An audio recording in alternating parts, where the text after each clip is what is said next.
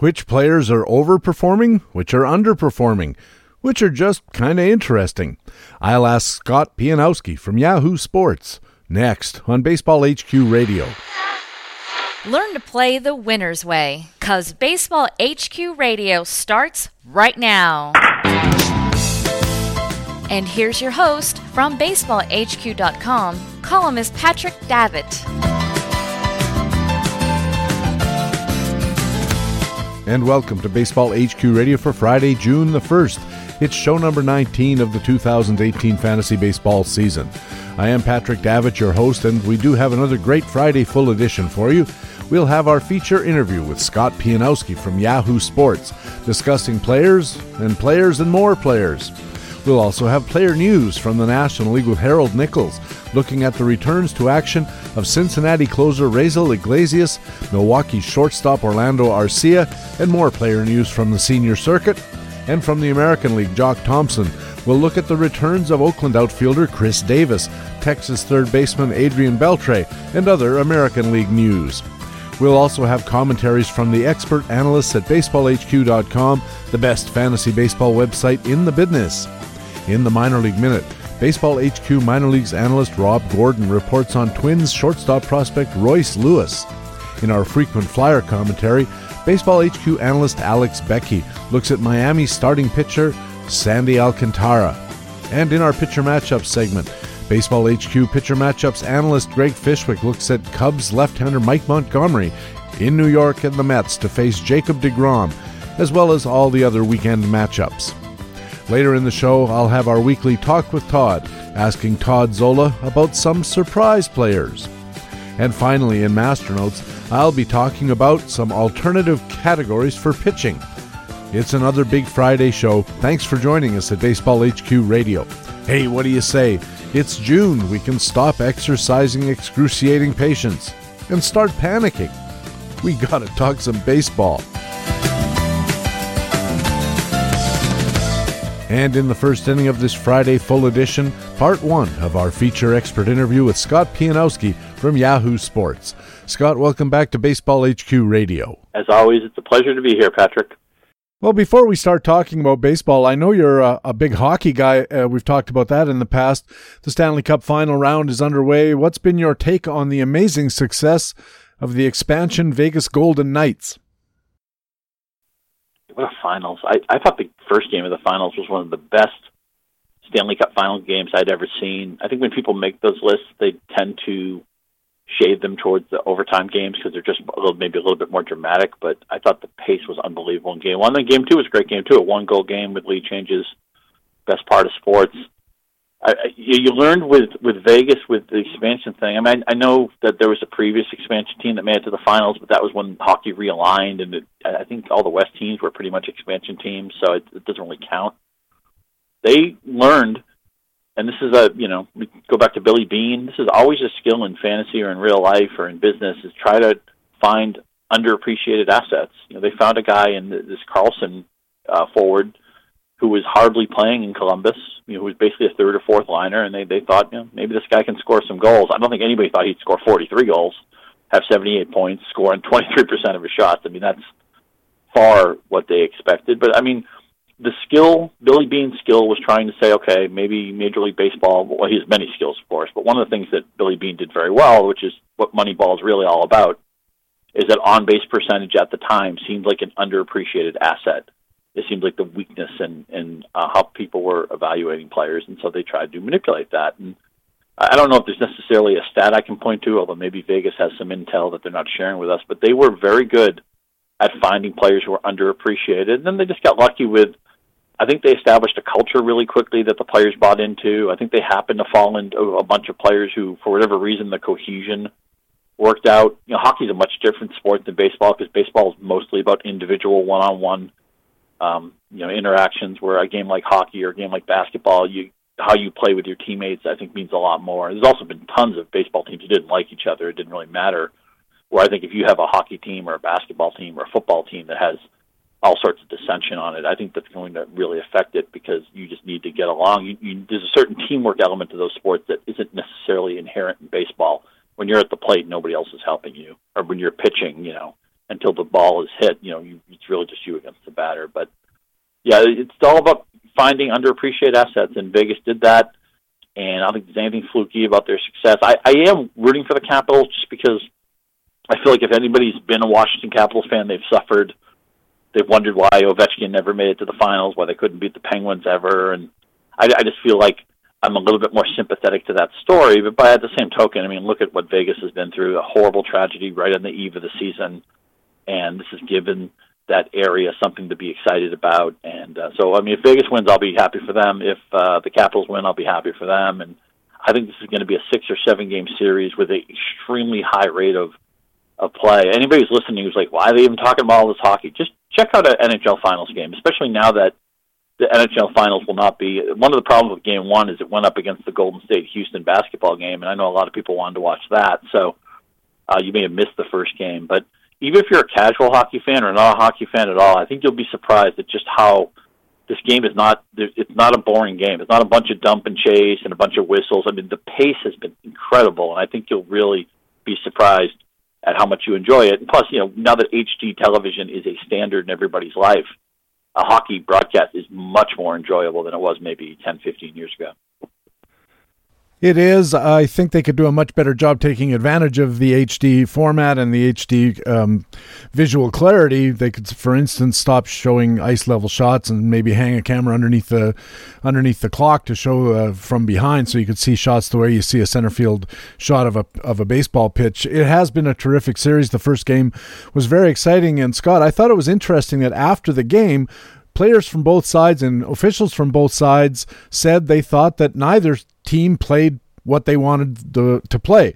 That is, they were they were focusing on defense, but instead it was fire wagon hockey, as you mentioned, long cross ice passes, uh, very exciting breakaway sequences where a breakaway at one end led to a breakaway at the other end, and great goaltending. And and uh, despite the six four final score, there was a lot of great goaltending. It was a tremendous hockey game, and I think it has the potential to be a tremendous series. Totally agree, but you're you're right that when we see a game you know the fire wagon word is, is perfectly chosen. The fans love that. I love that. Even as a you know, I'm a hockey quote unquote purist, and then I go way back with the sport. I can I can enjoy a one nothing and two one game if it's got a good pace too. But coaches are always going to look at when the other team scores. It just it, they're always going to think like, okay, this defenseman was out of position. The goalie missed the angle. Uh, we didn't get a clear. You know, a lot of times goals are, are made because there's been a turnover in, in in your own zone. You turn the ball, uh, the puck over in the middle of the rink and it's hard. Just a coaching mentality is always going to be, how can we iron that out? What did we do wrong? Was this shift too long? Was this you know decision in our own zone a bad decision? You know, are we breaking down structurally in a certain way? Um, so it's just, I think it's just coaching nature that when you have a high scoring game like that, the, both sides are going to think like, oh wow, how do we allow all these goals? How do we allow all these not just goals but scoring chances, odd man rushes, that type of thing? But I think you know I think hockey would be fine if we had more six four games anyway. I, I mean, I, I think what one thing I'd like to do, and I, I hate to throw this kind of cold water on hockey because it's been such a fun year and it's going to be a great finals. It's already been a great finals, and we have all these wonderful storylines. But I think the goaltending equipment's just gotten so far out of hand. I, I know you have to protect the goalies, and these guys really shoot the puck hard. I mean, it, you know, so you, you got to have better equipment than maybe they had 30 or 40 years ago. But the size of like the waffle on the goalie is so huge, and and the catching glove is could be like a sleeping hammock. you know, in the off season, you just put it in your backyard. I mean, those things are so huge. I feel like in the old days, the great goaltenders were had to be more athletic with their saves, and not that these goalies aren't athletes, but a lot of times goaltending comes down to I'm in position, I've got a ton of equipment on me, and the position is going to stop the puck. So I I would like to see if hockey maybe get a little bit better with interference, I think I think they let too much clutching and grab and go. And some people have said to me, "Well, they call interference about the same amount they used to." I said, "Yeah, but they just interfere more, and they, you know, it's harder to get an interference penalty, but you still get some of them anyway." I think if they made it when expansion came into the NHL, they really wanted those teams to have a chance, and they basically let them clutch and grab as much as they wanted. And uh, I, I don't know. I feel like if we let this, if we opened up hockey, I love hockey anyway, but I think hockey could really explode with some of the young talent they have and and this Vegas story maybe get some casual fans drawn into the game. And you know, Crosby and Ovechkin are still at high levels of play, and you know, look at Edmonton, the talent they have, and McDavid is just a wonderful young player. They haven't really put together yet, but they're going to eventually. I think a hockey golden age could be coming, but I think a couple of tweaks would help it a little bit. You're listening to Baseball HQ Radio. Patrick Davitt with Scott Pianowski from Yahoo Sports. And Scott, uh, I've been talking about and thinking about what the Rays are doing with this opener gambit of starting games with high skill relievers and then turning things over to some lesser lights among the rotation. First of all, what do you think of the idea in general? It's, it's interesting. I mean, the idea is to attack when you see something you can, like, this is a very specialized situation where Romo's very good against righties, and we saw the Angels had a lineup stacked with righties early. So that's a great time to use them. What I'm not sure of, I, I should probably know this, but baseball, because the starting pitcher is always designated ahead of time, it's not like a hockey thing where it's like the home team has the last line change is there a rule in baseball that some team needs to designate its starter or its lineup before somebody else? Or I don't really know what the rule is of that because if say the Angels knew or a team knew that Romo was going to start for the Rays, they might just say, "Okay, good. Here's a lefty. Here's a lefty. Here's a lefty." Or at least maybe what we'll end up seeing is just more of that lefty righty lefty righty stacking for teams that can do it. Maybe there'll be more premium on trying to find switch hitters because they give you perfect lineup balance. Because the what you don't want remember the Phillies with Charlie Manuel, where he used to kind of blindly put three lefties in a row, and, and I guess Chase Utley didn't really have much of a platoon disadvantage, so maybe that wasn't that big of a deal. But Ryan Howard was terrible against left-handed pitching. I think Ibanez might have been on that team, and you know, he would have had natural platoon splits. So Charlie Manuel was at some point giving up a huge advantage to any team that had a decent left-handed reliever, but um, the Rays obviously are not a team with financial advantages. Uh, they're probably not a team that's going to contend this year. They've been around 500 most of the year. So that's the t- that's the type of team that should be tinkering, that should be trying new things, that should be kicking stuff around. And uh, I welcome them doing it. One of the things they need, though, to do this, Romo probably you know is okay with this because he's later in his career, he's making money already. But if you were to try to sell a young pitcher on being the starter, the opener, you have a guy who can only lose the game and not win it if you do that a bunch of times, that guy's going to end the season with a bunch of losses, and he, he can't win these games. And you just need to have the player on board with that. And I, I know maybe some guys would be cool with it, some guys wouldn't. I, some guys you know, don't care how they're used. Some guys are already getting good money. Some guys are trying to get to that good money. So you, you need players on board. You, you need them to be okay with it. Um, but I think it's fascinating. I think that's again what teams should be trying to do is what is an underserved or underappreciated angle in this game? How can we get an advantage? We don't have a payroll or a salary structure or a resource structure like the Cubs or the Yankees or the Red Sox or the Dodgers. We need to do something else. We need to be smarter. I'm not sure if this move will ultimately end up working out, but I love the fact that they're trying it. I think it's interesting too. There's already been some consternation in fantasy circles about how to play the the idea of this opener being only in there long enough to not get a win. So it, it makes it very difficult to figure out where to put your streaming pitcher in. It may even have ramifications for DFS. And uh, we also have a roster management issue in leagues that have weekly moves because you look at the uh, you look at the week ahead and you see the if they are obliged at all to to tell you who the starting pitcher is going to be. In the case of uh, anybody uh, using this system, as you said, he's not a starting pitcher; he's an opening pitcher, and he might be gone after four outs. Right. Also, I think Todd Zola was talking about this the advantage if you can figure out who that second pitcher is, especially if he's going to go long, like I think what Yarbrough was guy for Tampa Bay who was pitching extended. I think maybe Steve Gardner made this point too. You know, a guy who was coming in as the second pitcher, so now he can theoretically win the game. First of all, he might inherit just like a five nothing lead, so that, it might be an easy win for him. Or you know, right. you win the game just over the course of an extended appearance, you would get all the benefit of being the quote unquote starting pitcher without having that opening risk that the opener is taking on. So, uh, if we were to identify somebody who was regularly going to be the longer person who was a second pitcher on, that guy would become really valuable. You have a really uh, interesting and active Twitter life, uh, and I'd like to talk about some of the tweets that I've seen you make recently. Uh, you had a tweet about Robert Gsellman's charmed season so far. You noted that the Mets wisely used their closer, uh, Jeurys Familia, in the eighth inning recently to take care of the meat of the Atlanta order, and that left Gsellman to collect the save in the ninth, mopping up the lower part of the order. And then you said you'd be surprised if this happens regularly in the future. If the Mets figured it out this time, why can't they and others figure it out next time? This is all a guess on my part, and, and remember, Mickey Callaway, their manager, was, I believe, part of the Cleveland staff when they started using Andrew Miller as their wipeout guy. And you know, I'll pitch wherever you want, Skip you know, Andrew Miller at peak was their best reliever. It's sad that he's been hurt for a couple of years now, and we haven't seen that Andrew Miller for a while. But I, I, I'm guessing that this they might have hit a perfect storm in the Atlanta game on Wednesday night, where it was a tight game and it was obvious Atlanta's exact specific. Oh my God, not those guys! Guys were coming up. It was the Inciarte, Albies, Freeman. If somebody got on, um, Markakis was going to hit. Uh, maybe Acuna's not playing right now, so Acuna's out of the mix. So it was basically everybody you would not want to face if the Braves were coming up in a key spot. Were coming up in the eighth inning, and Familia, you know, his numbers are much better than Gsellman's, and he's clearly the the guy in the Mets bullpen, and the Mets bullpen has been kind of a gasoline alley lately. So um, you have like Familia's been great, Gsellman's been okay, and then everybody else is like, you know, Lugo's starting to get tired, and like everybody else, you don't even trust them. So I'm suspecting that you know, Familia likes being the closer. He likes having the stature that comes with it. It comes with extra pay, and, and maybe he.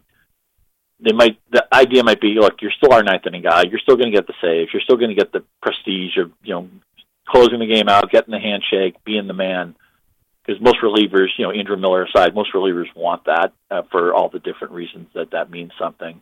So I'm suspecting that it just was a perfect storm with Atlanta the right guys coming up. You know, maybe if you played Washington, it was like, oh, here comes Trea Turner, here comes Bryce Harper. We've got to get you know Familia in the eighth inning. Maybe that would happen again. But and, and who knows? Maybe Callaway's just going to say we're not going to manage by the save rule. It seems like Gabe Kapler has decided that, but almost to a. I think Gabe Kapler is so intent on being a different manager and an unorthodox manager that I think sometimes he just does things that don't make sense.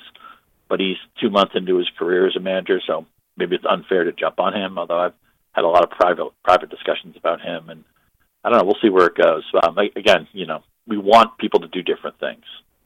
End of the day, I think Familia. My guess is that he's still going to get most of the saves. And the, great thing about Gsellman, it's so funny. Uh, Jake, Jake Degrom's ERA is in the mid ones. He's got four wins, and I think they they had a stat on the Mets broadcast that since Degrom came into Major League Baseball, he's the pitcher who has the most games where he's vacated in line to have a win, and the game has been blown on him. He's had the most blown wins, and this isn't somebody who pitches five innings. I mean, he usually goes you know, relatively deep into a game, so he's just had incredible bad luck with the wins.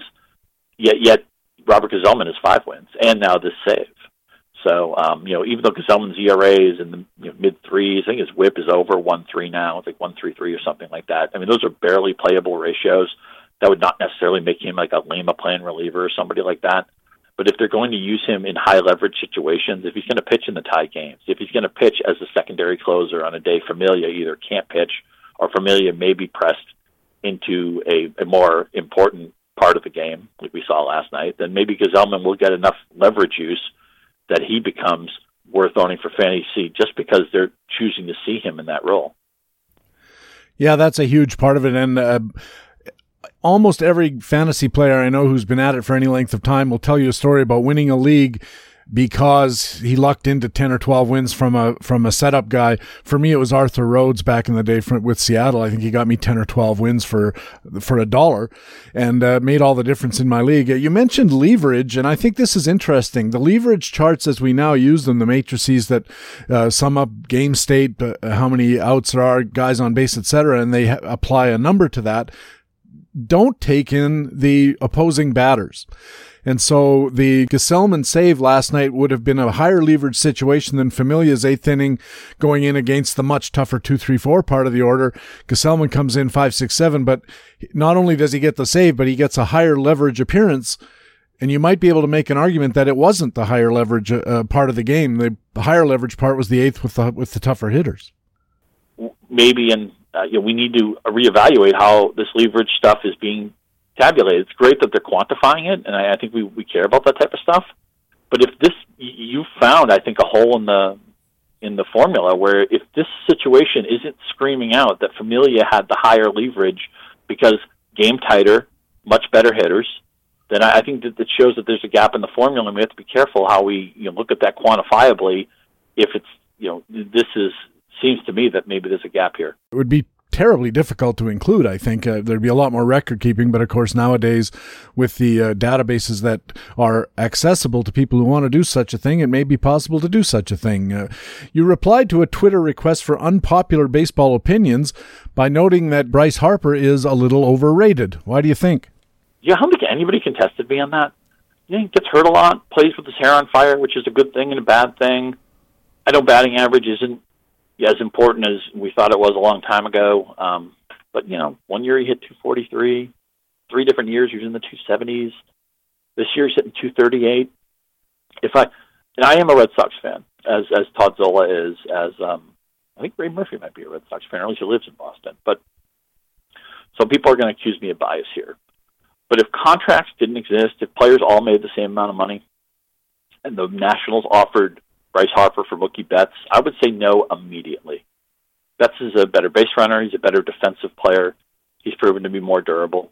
I, you know, Harper and Trout are always going to be linked because they came up at the same time.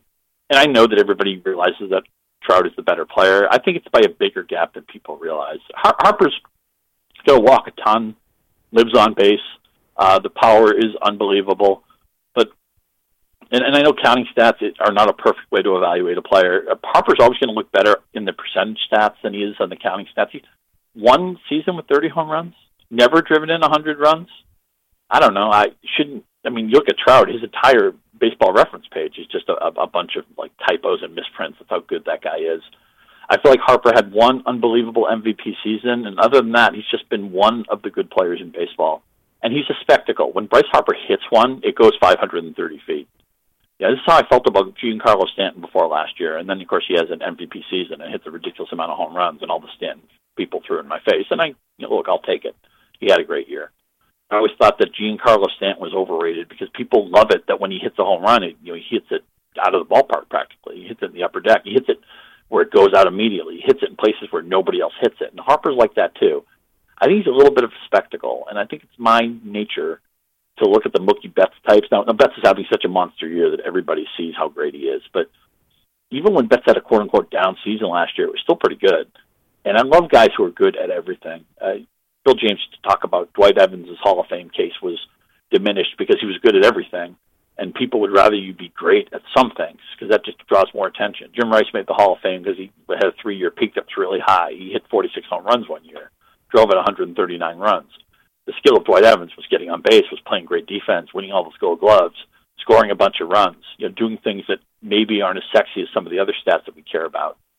Um, so I'm, I'm always going to be I'm always going to be a Betts over Harper type of guy. It's easy to say that this year because Betts is having an unbelievable breakthrough season. But if we had had this discussion almost any other season, I would have argued the same type of logic. On the other side of the coin, you say Brandon Nimmo, the Mets outfielder, is under-owned. Why should more people own Brandon Nimmo? And should they be looking to get Brandon Nimmo if they don't have him? Yeah, the tricky thing is the Mets may have an outfield glut um, when they get Cespedes back, although you never know with health. Um, I always think if somebody's good enough to get on the field, that they're, you know, you just trust, you know, what, right? Wouldn't Ron Shandler say that you, you trust the skills and you, you just assume that the playing time will figure itself out or something? Probably more elegant than I just said. But one thing I like about Nimmo is that he's clearly a leadoff hitter for them. Uh, he's he's right stealing bases in a year where almost nobody is stealing bases. So if you get an odd steal here or there, it, you know you can bump you up in the standings. And he he's getting hit by a lot of pitches, which is kind of a double-edged sword. On one hand, you get on base; it's awesome in, in tout because OBP is a stat, but um, just for regular fantasy, the fact he's on base, it's good because he might steal a base, he might score a run. Um, you know, it cycles the, the lineup. It, it maybe even increases just the odds that he'll come up again in the game. But, um, then again, getting hit by the pitches, you know, get injured, you throw out your hand, you may, you know, you may be out for two months. But uh, he's got a bunch of body armor too, which I guess one protects him from a hit by pitch, and two, it, it also increases probably the odds of being hit by the pitch because you have all that stuff hanging off you.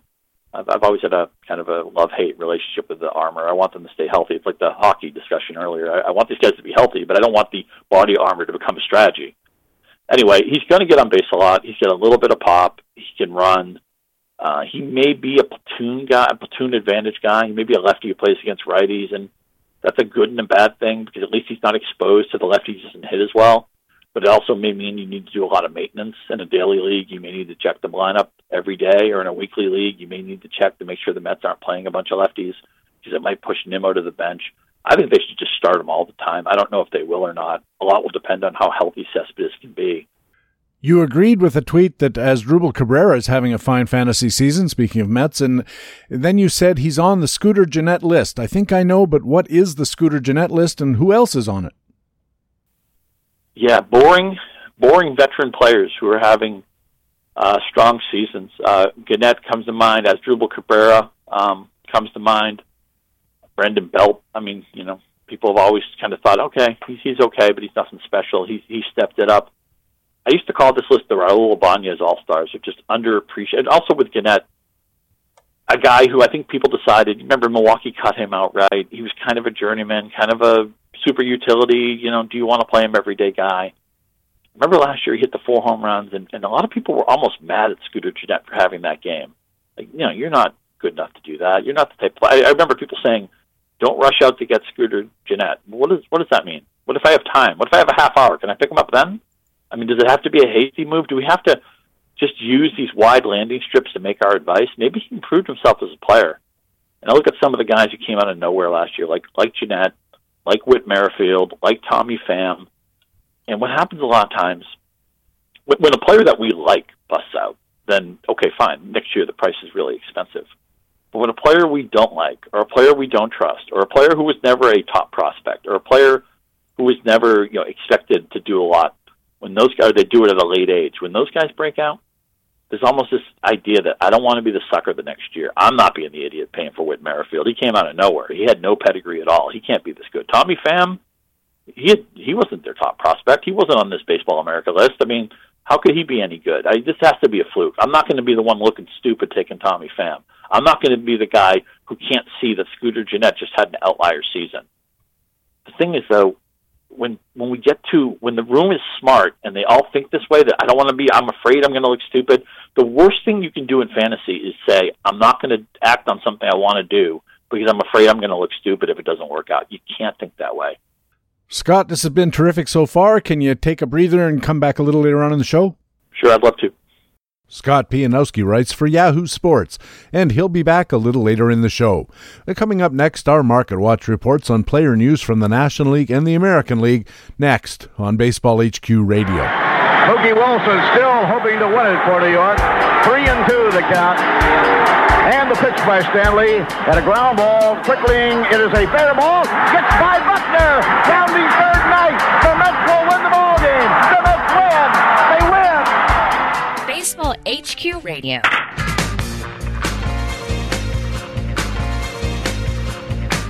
And welcome back to Baseball HQ Radio. I'm Patrick Davitt. Time now for our Market Watch player news reports. Jock Thompson is on deck with the American League, and leading off, it's the National League report and our old friend, Baseball HQ analyst Harold Nichols.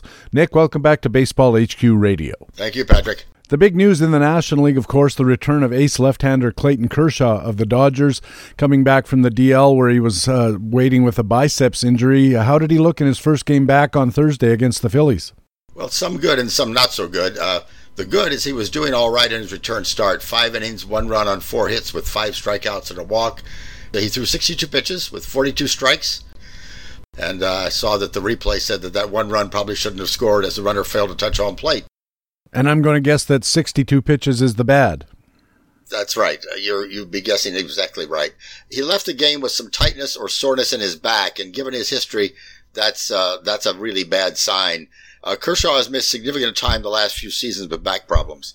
A muscle strain in his back in 2014, a 60-day DL strain with a herniated disc in 2016, a DL stint with a minor uh, lower back strain in 2017, uh, and put on the DL this season with left biceps tendonitis. So for right now, it's not clear how bad this uh, latest uh, strain is, but his next scheduled start is against Pittsburgh next Wednesday, and that's kind of uncertain right now. Yeah, he didn't sound very happy. I heard, happened to hear a little bit of a of an interview with Clayton Kershaw after the game, and he did sound a little bit uh, disappointed in the way things had turned out. He tried to sound optimistic, but he didn't. You know, sound his vocal tone was not optimistic, shall we say? Uh, ESPN is reporting that Miami manager Don Mattingly said Thursday that right-handed reliever Brad Ziegler is out as the team's closer after he blew a save Wednesday in a loss to San Diego. What's the bullpen situation look like now in Miami? Not much of a surprise here with that announcement. The loss dropped Ziegler to 0 5 with a 7.83 ERA. Uh, maybe the only surprise is that th- that blown save on Wednesday was his first of the season. But Mattingly said that Kyle Barraclough will probably serve as a closer now. Uh, again, don't get too excited. Barraclough is not the second incarnation of Mariano Rivera. Uh, he's 0-2 with one save, two blown saves. Uh, has a nice 1.48 ERA in 25 appearances, a, uh, a solid 48% ground ball rate. But uh, th- that's what we see on the surface. Below the surface, xERA is almost at four. Uh, has an unsustainable 14% hit rate. Uh, walks way too many hitters. Control is at uh, five and a half walks per nine innings.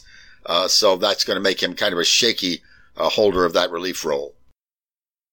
I saw the 14% hit rate, and that really jumped out at me because we know that uh, ground ball pitchers tend to give up more hits just because they roll through the infield and find their way in there. Uh, fly ball pitchers have lower hit rates and higher uh, extra base hit rates. But uh, Barraclough seems to be living on borrowed time here, Nick. Yeah, I think very definitely uh, uh, living on borrowed time at the moment. So uh, it's a, an implosion waiting to happen. And Miami's not exactly overloaded with uh, alternatives either. Uh, Drew Steckenrider would be the next guy in line. We already have him down for five or ten percent of the save opportunities. So uh, with Kyle Barraclough being such a shaky candidate, I think maybe the play here would be to uh, gamble a dollar or two in your FAAB on Drew Steckenrider, expecting Barraclough to be the next guy down the drain. Uh, it might indeed be, be, be worth doing. Uh, Steckenrider has pitched pretty well, except he's had a couple of big blowups, and aside from those blowups, Steckenrider has been fairly solid. Striking out 12 per inning, walking about four, which is uh, four is a little high as well. Expected ERA of around 330, and his actual ERA is 501, so there's room for improvement there. Uh, I think Steckenrider's the play. I could be wrong. Uh, not too many save opportunities in Miami either way, nor in Cincinnati, where the Reds activated closer Raisel Iglesias from the 10 day DL. He had a biceps issue uh, as well. Tom Kephart covers the Reds for playing time today at Baseball HQ. Uh, what are the changes in the Reds bullpen with the return of Raisel Iglesias? Iglesias went right back to the closer role, recorded a four out save the night after his recall. Um, reliever Jared Hughes had three saves while Iglesias was out, and he returns to a setup role. Hughes is uh, pitching very well, displaying some career best skills 66% first strike rate, 37% swinging strike rate, uh, sorry, 13% swinging strike rate, and part of a career high 98 BPV. Uh, one kind of cautionary note on Hughes.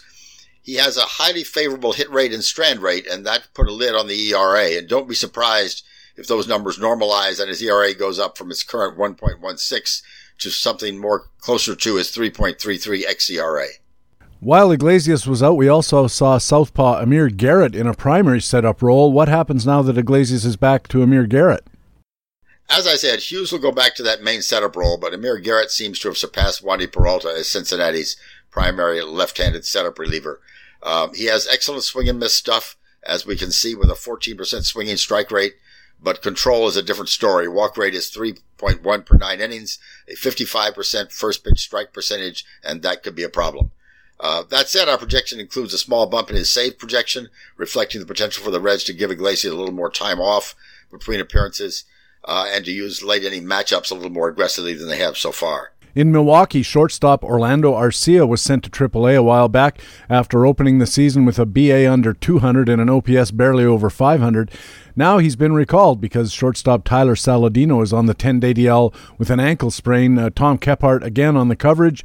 What should we make of this changing of the changing of the guard at the shortstop spot in Milwaukee? Saladino is sidelined less than a week after being installed as Milwaukee's uh, starting shortstop, and uh, Arcia figures to play regularly while Saladino recuperates. Arcia needs to get back to his 2017 form if, at the plate if he wants to keep a starting role after Saladino returns. But how likely is it that Arcia can do that? Uh, he makes decent contact around 80%, but his walk rate is barely acceptable, only 7% right now uh, for his, for his career and down to 5% this year. That's the first problem. Second problem is he hits a ton of ground balls, uh, above 50% each of his three years in the majors and 59% this year. Uh, and his line drive rate is a playable 20% last year, has dropped down to 13% this year. Arcia needs to take some of those grounders and convert them into line drives if he wants to turn the season around. And I wouldn't place a lot of money on that. What's the prognosis on Saladino, meanwhile? Well, there's no official timetable for Saladino to get back to action. He had been sporting an OPS over 900 and had three home runs and 45 at bats this season, but that looks like it's something really lucky rather than a true uh, indication of his of his skill. His hard contact index is a whopping 153 uh, after 61, 81, 67 the last three years, and that hard contact gain comes with a decline in contact. His projected OPS is quite a ways under 600, which seems more in line with his track record in the big leagues than the current OPS he's running. Sheesh. Uh, well, not many options at shortstop for a team with playoff aspirations, uh, although maybe there are some other possibilities here. Well, they could perhaps play utility man Hernan Perez at shortstop. Uh, we had him down for 10% of the playing time anyway. Uh, he currently has a 644 OPS, so uh, not a gigantic gain there either. Or they could put Perez at second and shift Jonathan Villar from there to shortstop. Villar is having a really nice season after last year's flop. So that's the, probably the good news in the middle infield in Milwaukee.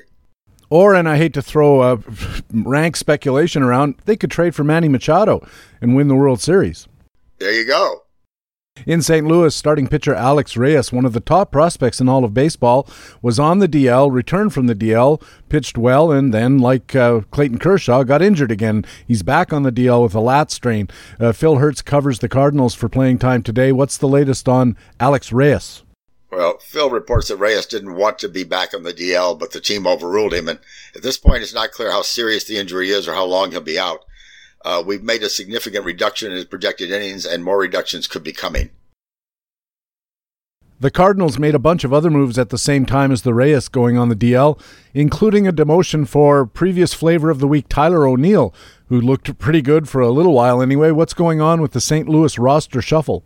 Oh, shuffle indeed. Uh, most of the moves were shuffling players who have been shuttling back and forth between Memphis and St. Louis anyway. Uh, Tyler O'Neill had a very hot start and then it cooled off, and the Cards likely prefer to have him playing every day in Memphis rather than uh, riding the bench in the majors. His roster spot gets taken by right-handed hitter Luke Voit, who bashes lefties and could see some platoon action. Also, the Cardinals called up outfielder Dylan Cousins, a more highly rated prospect, whose star is tarnished a little in his first couple of years in the minors with too many strikeouts to ignore despite impressive power. And meanwhile, uh, Nick, who gets Reyes' innings? Well, the most interesting name there is call up Austin Gomber. Gomber's been doing well as a starter in Memphis and uh, pitching really quite well. A 3.60 ERA with 63 strikeouts, only 17 walks in 55 innings. And he could be a candidate for some starts with the Cardinals at some point this season.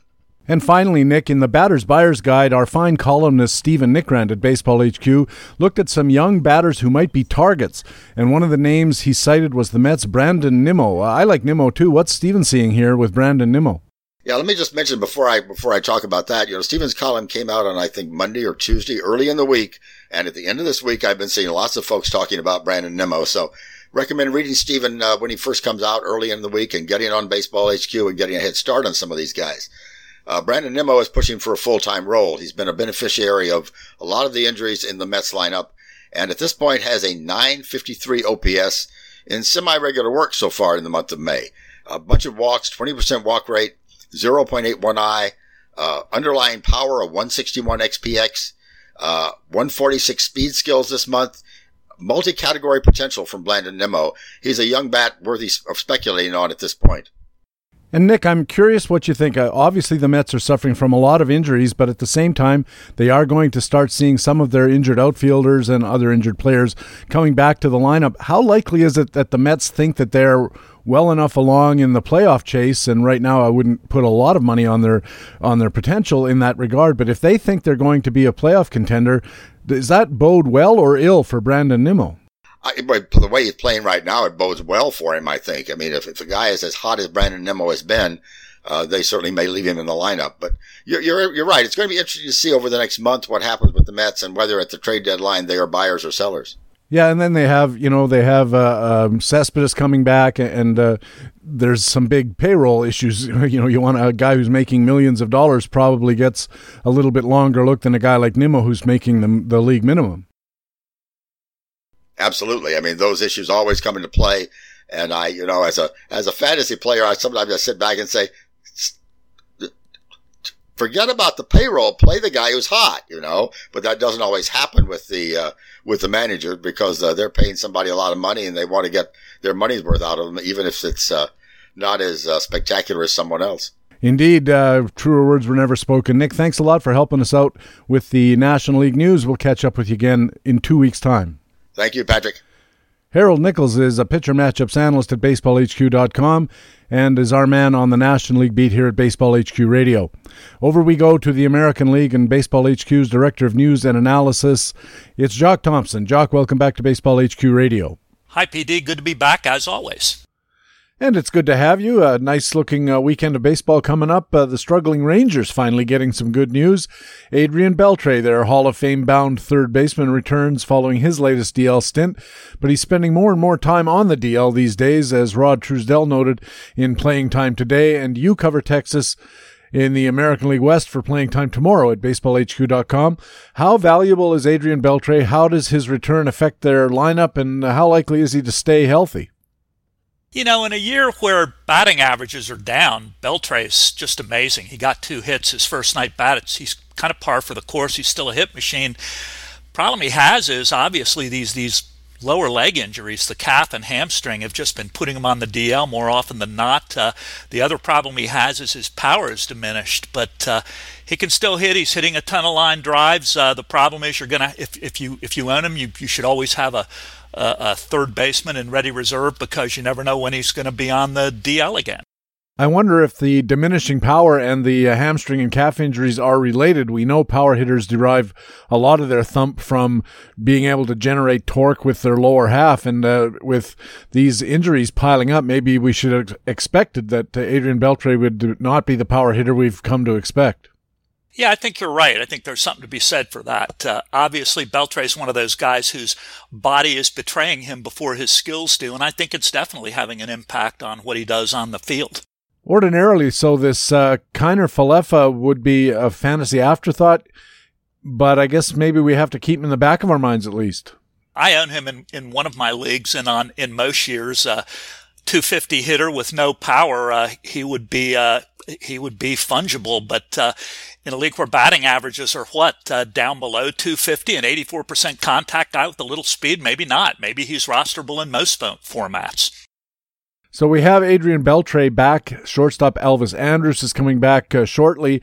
You noted in your playing time tomorrow piece that with a full contingent of players coming back, the Rangers are going to be looking at some tough roster choices in the next couple of weeks. Yeah, the guy really focused on his Rougned or Odor, and if you're an Odor owner, you know what he did last year. His batting average was uh, was down to I think uh, something it, in the it was in the low 200s. It was uh, 204 last year. He hit 30 home runs, which was really the only reason to keep him in the lineup. This year he has one home run in his first 100 plus at bats. He's hitting more ground balls, and his batting average is still down in the low 200s.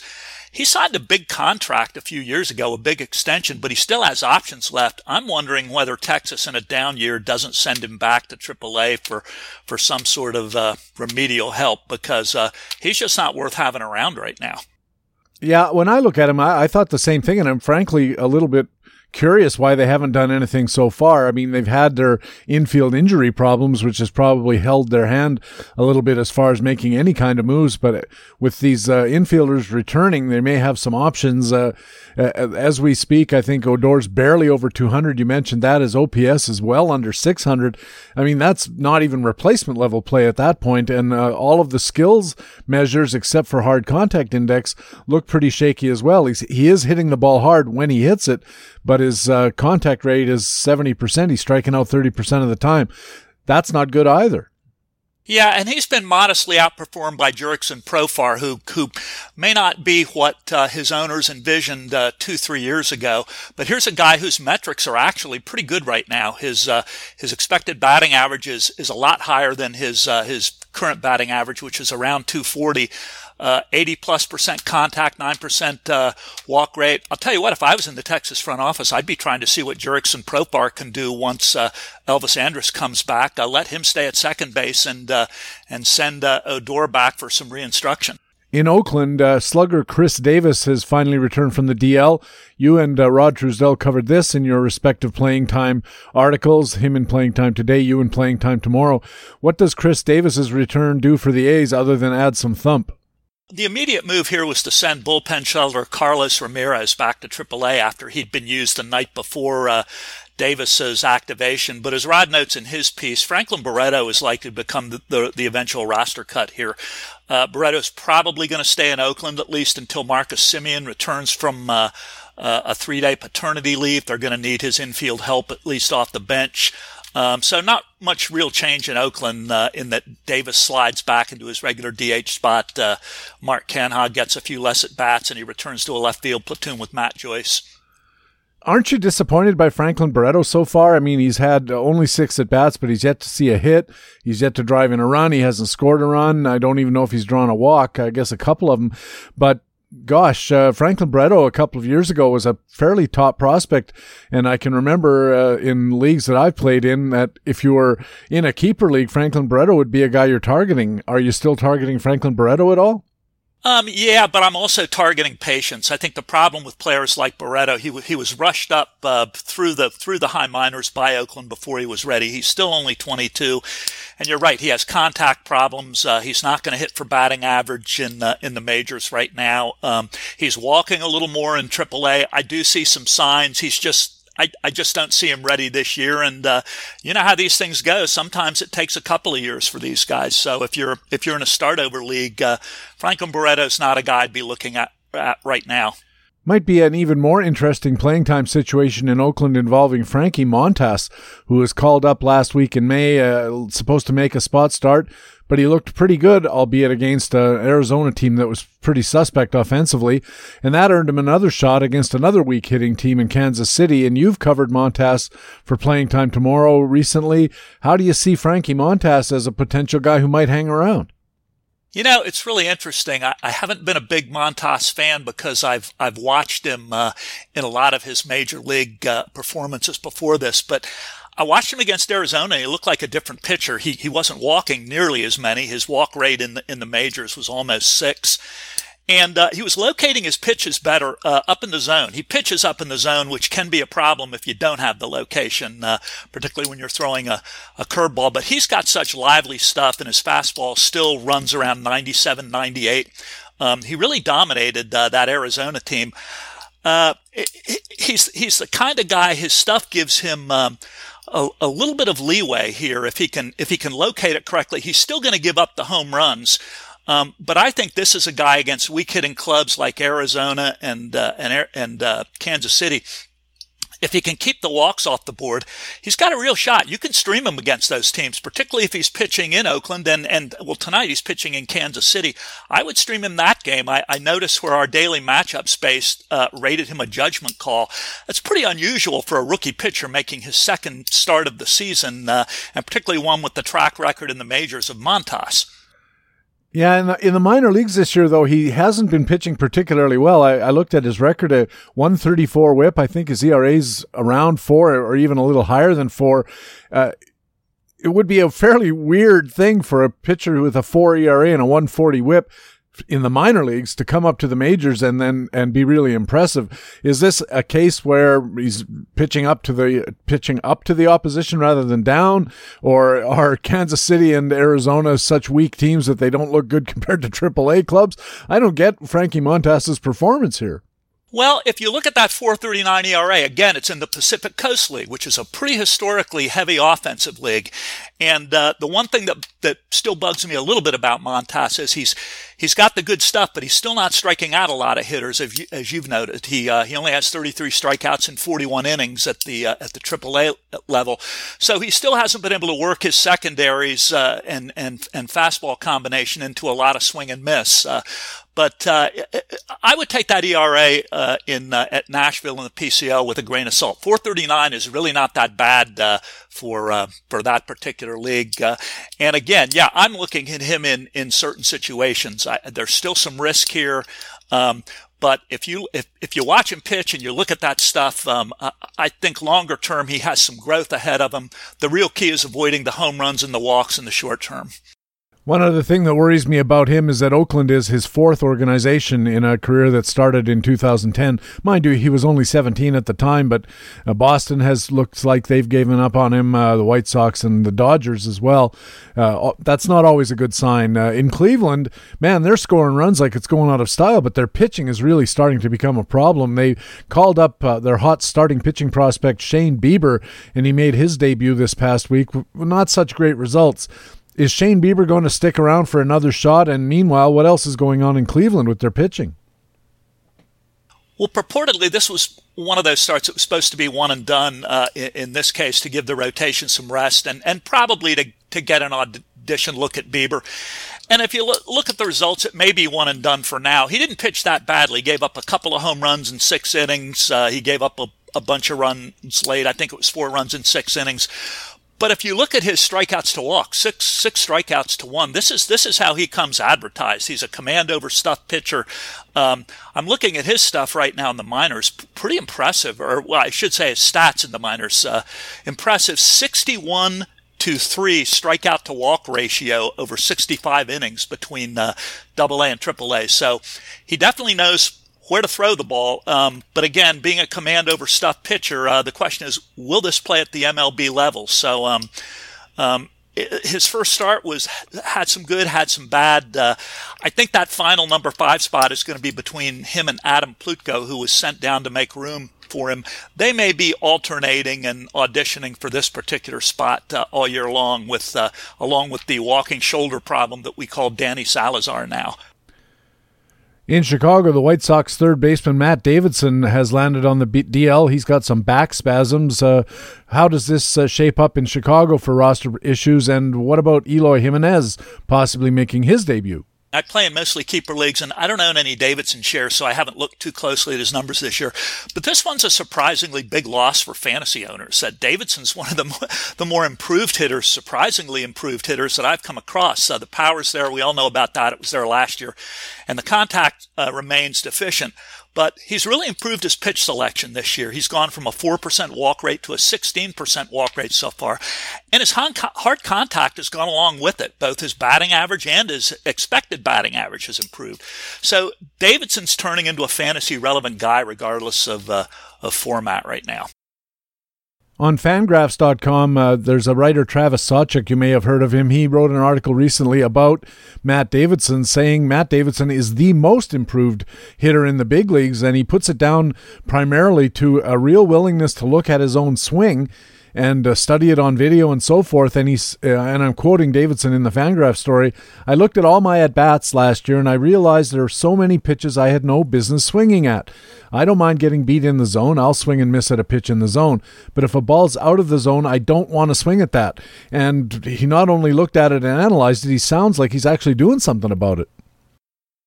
Well, there you go, huh? And if you look at the numbers, and obviously we've got to look at more than the numbers, I try to watch as much of this stuff as I can the numbers actually support uh, what you're saying and what uh, Travis is saying there. Uh, he's he's a real interesting guy. What happens with the rest of the roster meanwhile, and what about Eloy Jimenez? Davidson has been playing uh, DH in Chicago. Uh, they've called up uh, Matt Skole. They've used him a couple of times at DH. Uh, until they call up Eloy, there's there's really not a lot to get excited about. Obviously, anything can happen in a few months with some of these names. Like Skole has a home run in his first nine at bats. Uh, so far, so good. But uh, Chicago's rebuilding, and there's obviously no sense in them rushing Eloy. Uh, could be sometime Super 2 in June, but more likely, I think they're going to make Eloy force a call up. Uh, my guess is that if he does get a 2 8 2018 call, it's going to be after the July 31 deadline. And this is a shame because.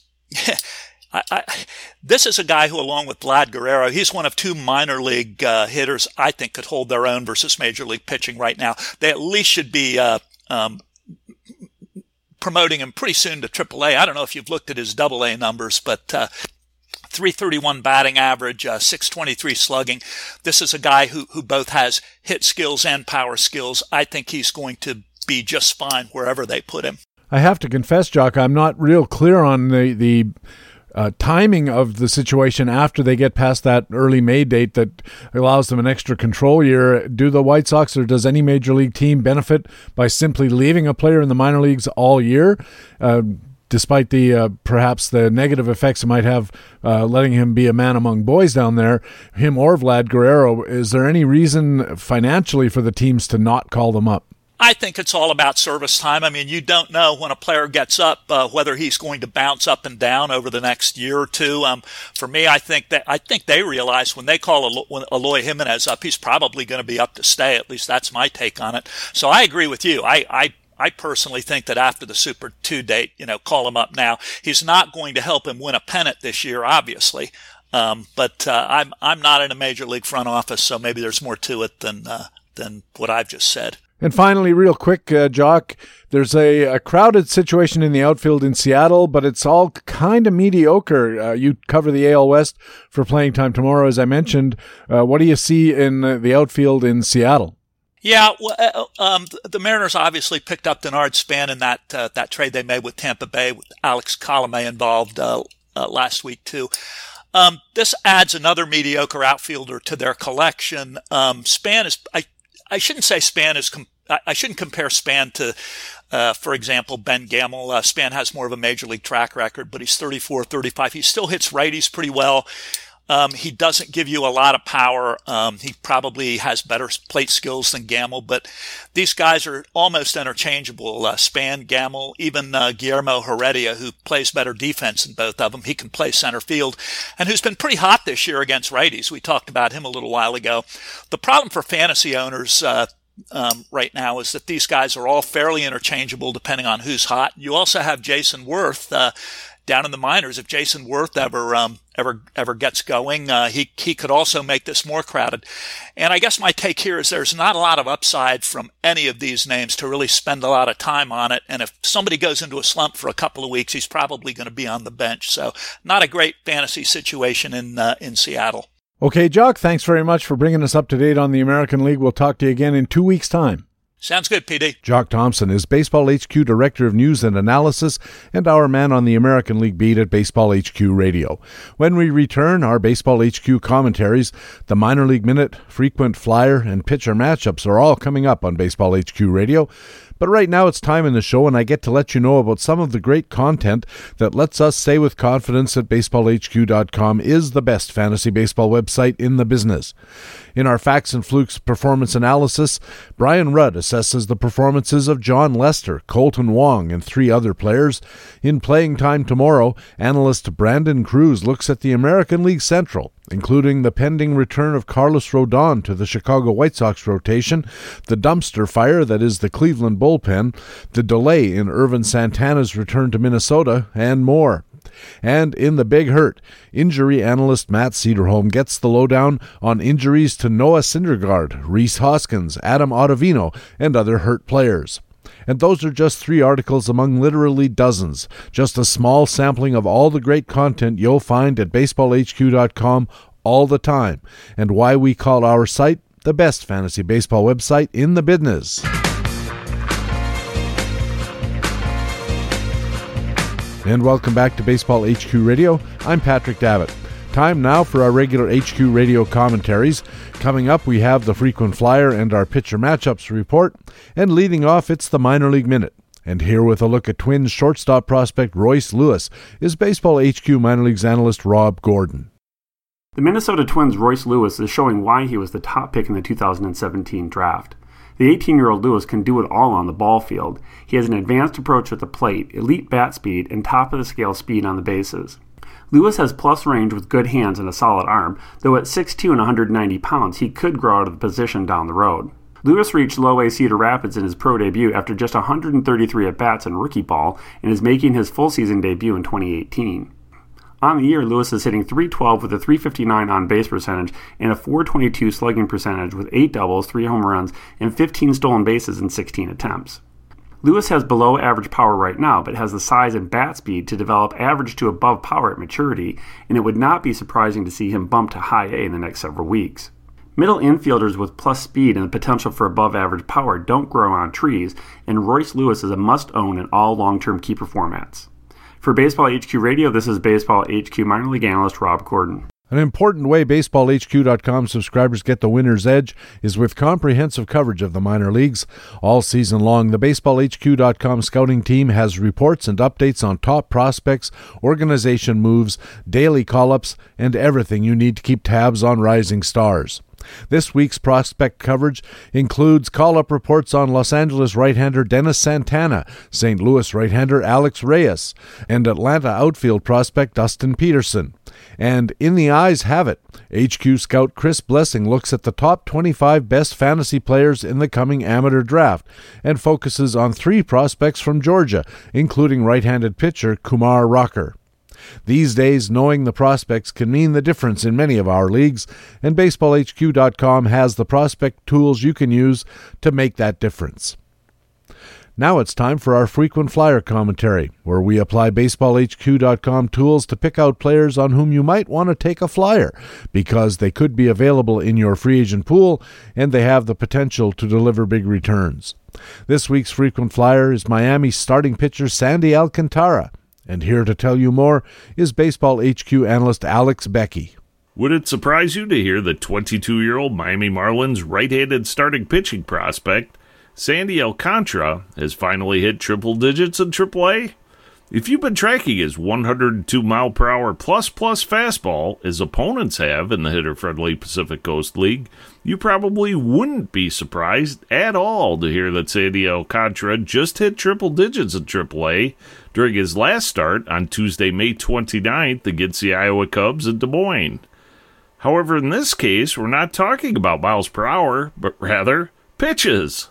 You see, Sandy Alcantara averaged 87 pitches per start through five starts in April. Then his average climbed to 95 pitches per start in May, culminating in 101 pitches versus the Iowa Cubs on May 29th, as previously mentioned. Hmm. 80s in April, then 90s in May, 101 pitches as last start. Interesting trend, huh? Of course, there's nothing to indicate the call up to the big leagues is imminent.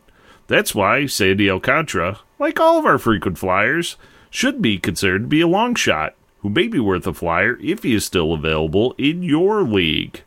But consider this Sandy Alcantara is already on the Miami Marlins 40 man roster. It wouldn't take much to bring him up once the Super 2 deadline passes. Maybe the Miami Marlins are thinking the same thing. In addition, Sandy Alcantara, who was one of the four players acquired from St. Louis in the Marcell Ozuna trade last December, could generate some huge headlines if he's promoted next week when the Marlins face the Cardinals on June 5th through June 7th. Of course, we're just speculating about a possible call up next week versus his old team, the St. Louis Cardinals, and the headlines it would produce. But seriously, Sandy Alcantara is beginning to press the issue of Miami. With a 343 ERA through 10 starts at AAA New Orleans, Sandy Alcantara has significantly improved his ground ball rate from 2017, suggesting that he's working on perfecting his non fastball offerings. In fact, Sandy Alcantara has only allowed three home runs in his 10 starts, supporting the notion that he is perfecting his secondary offerings and not relying solely on his fastball. In other words, a lot of trends are suggesting that Sandy Alcantara may soon be ripe for promotion. Not to mention that, although Shohei Ohtani reportedly threw a 101 mile per hour fastball in the fifth inning against the Tigers on Wednesday, May 30th, reportedly the fastest pitch thrown by a starter in 2018, Sandy Alcantara does have a 102 mile per hour fastball in his arsenal. So if you missed out on Shohei Ohtani, don't miss out on Sandy Alcantara, our frequent flyer for this week. For Baseball HQ Radio, I'm Alex Becky of BaseballHQ.com. Baseball HQ analyst Alex Becky has our frequent flyer comment here on Baseball HQ Radio every week. Now it's time for pitcher matchups. At baseballhq.com, we rate pitcher matchups on a scale centered on zero. Starts rated higher than plus 0.5 are called strong starts. Starts rated minus 0.5 or worse are rated weak starts. And those in between, well, those are your judgment calls.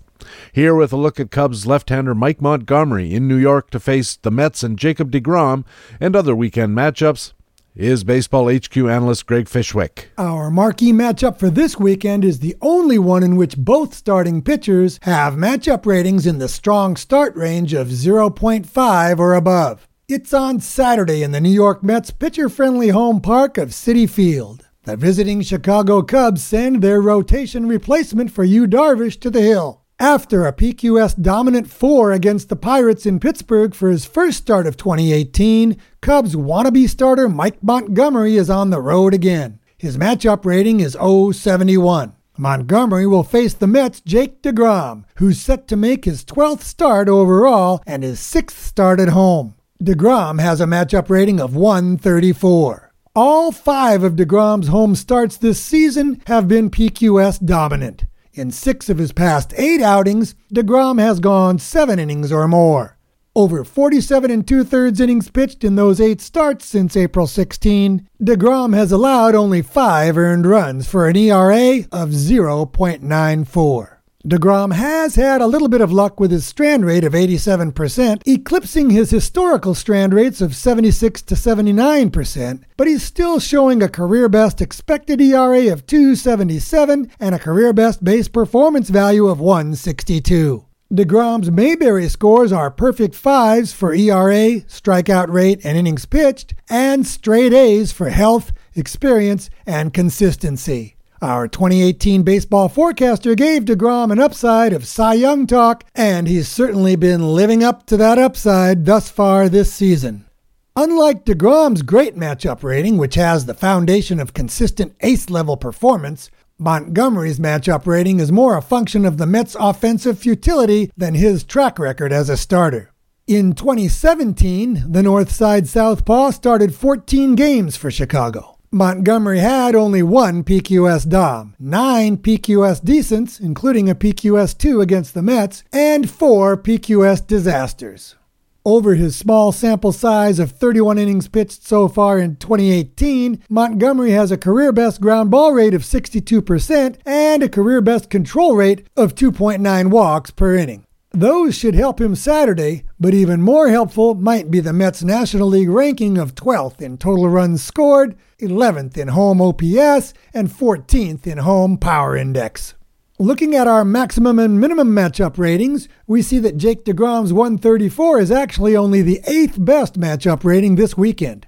Arizona Diamondbacks righty Zack Greinke leads the way with the one matchup rating above two a 214 for his humidor friendly home start versus the Miami Marlins' surprising left hander Caleb Smith on Saturday. The Astros' Justin Verlander is next with a matchup rating of 162 for his Saturday start at home in Houston against Boston's David Price.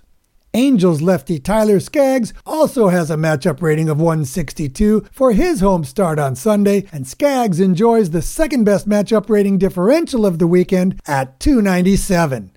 He faces Rangers right hander Doug Fister, who has a matchup rating of minus 135. And speaking of negative matchup ratings, our minimum matchup rating this weekend is a minus 182. That disappointing distinction belongs to Chicago White Sox 26 year old right hander Dylan Covey, who has a Sunday start in his hitter friendly home of Guaranteed Rate Park.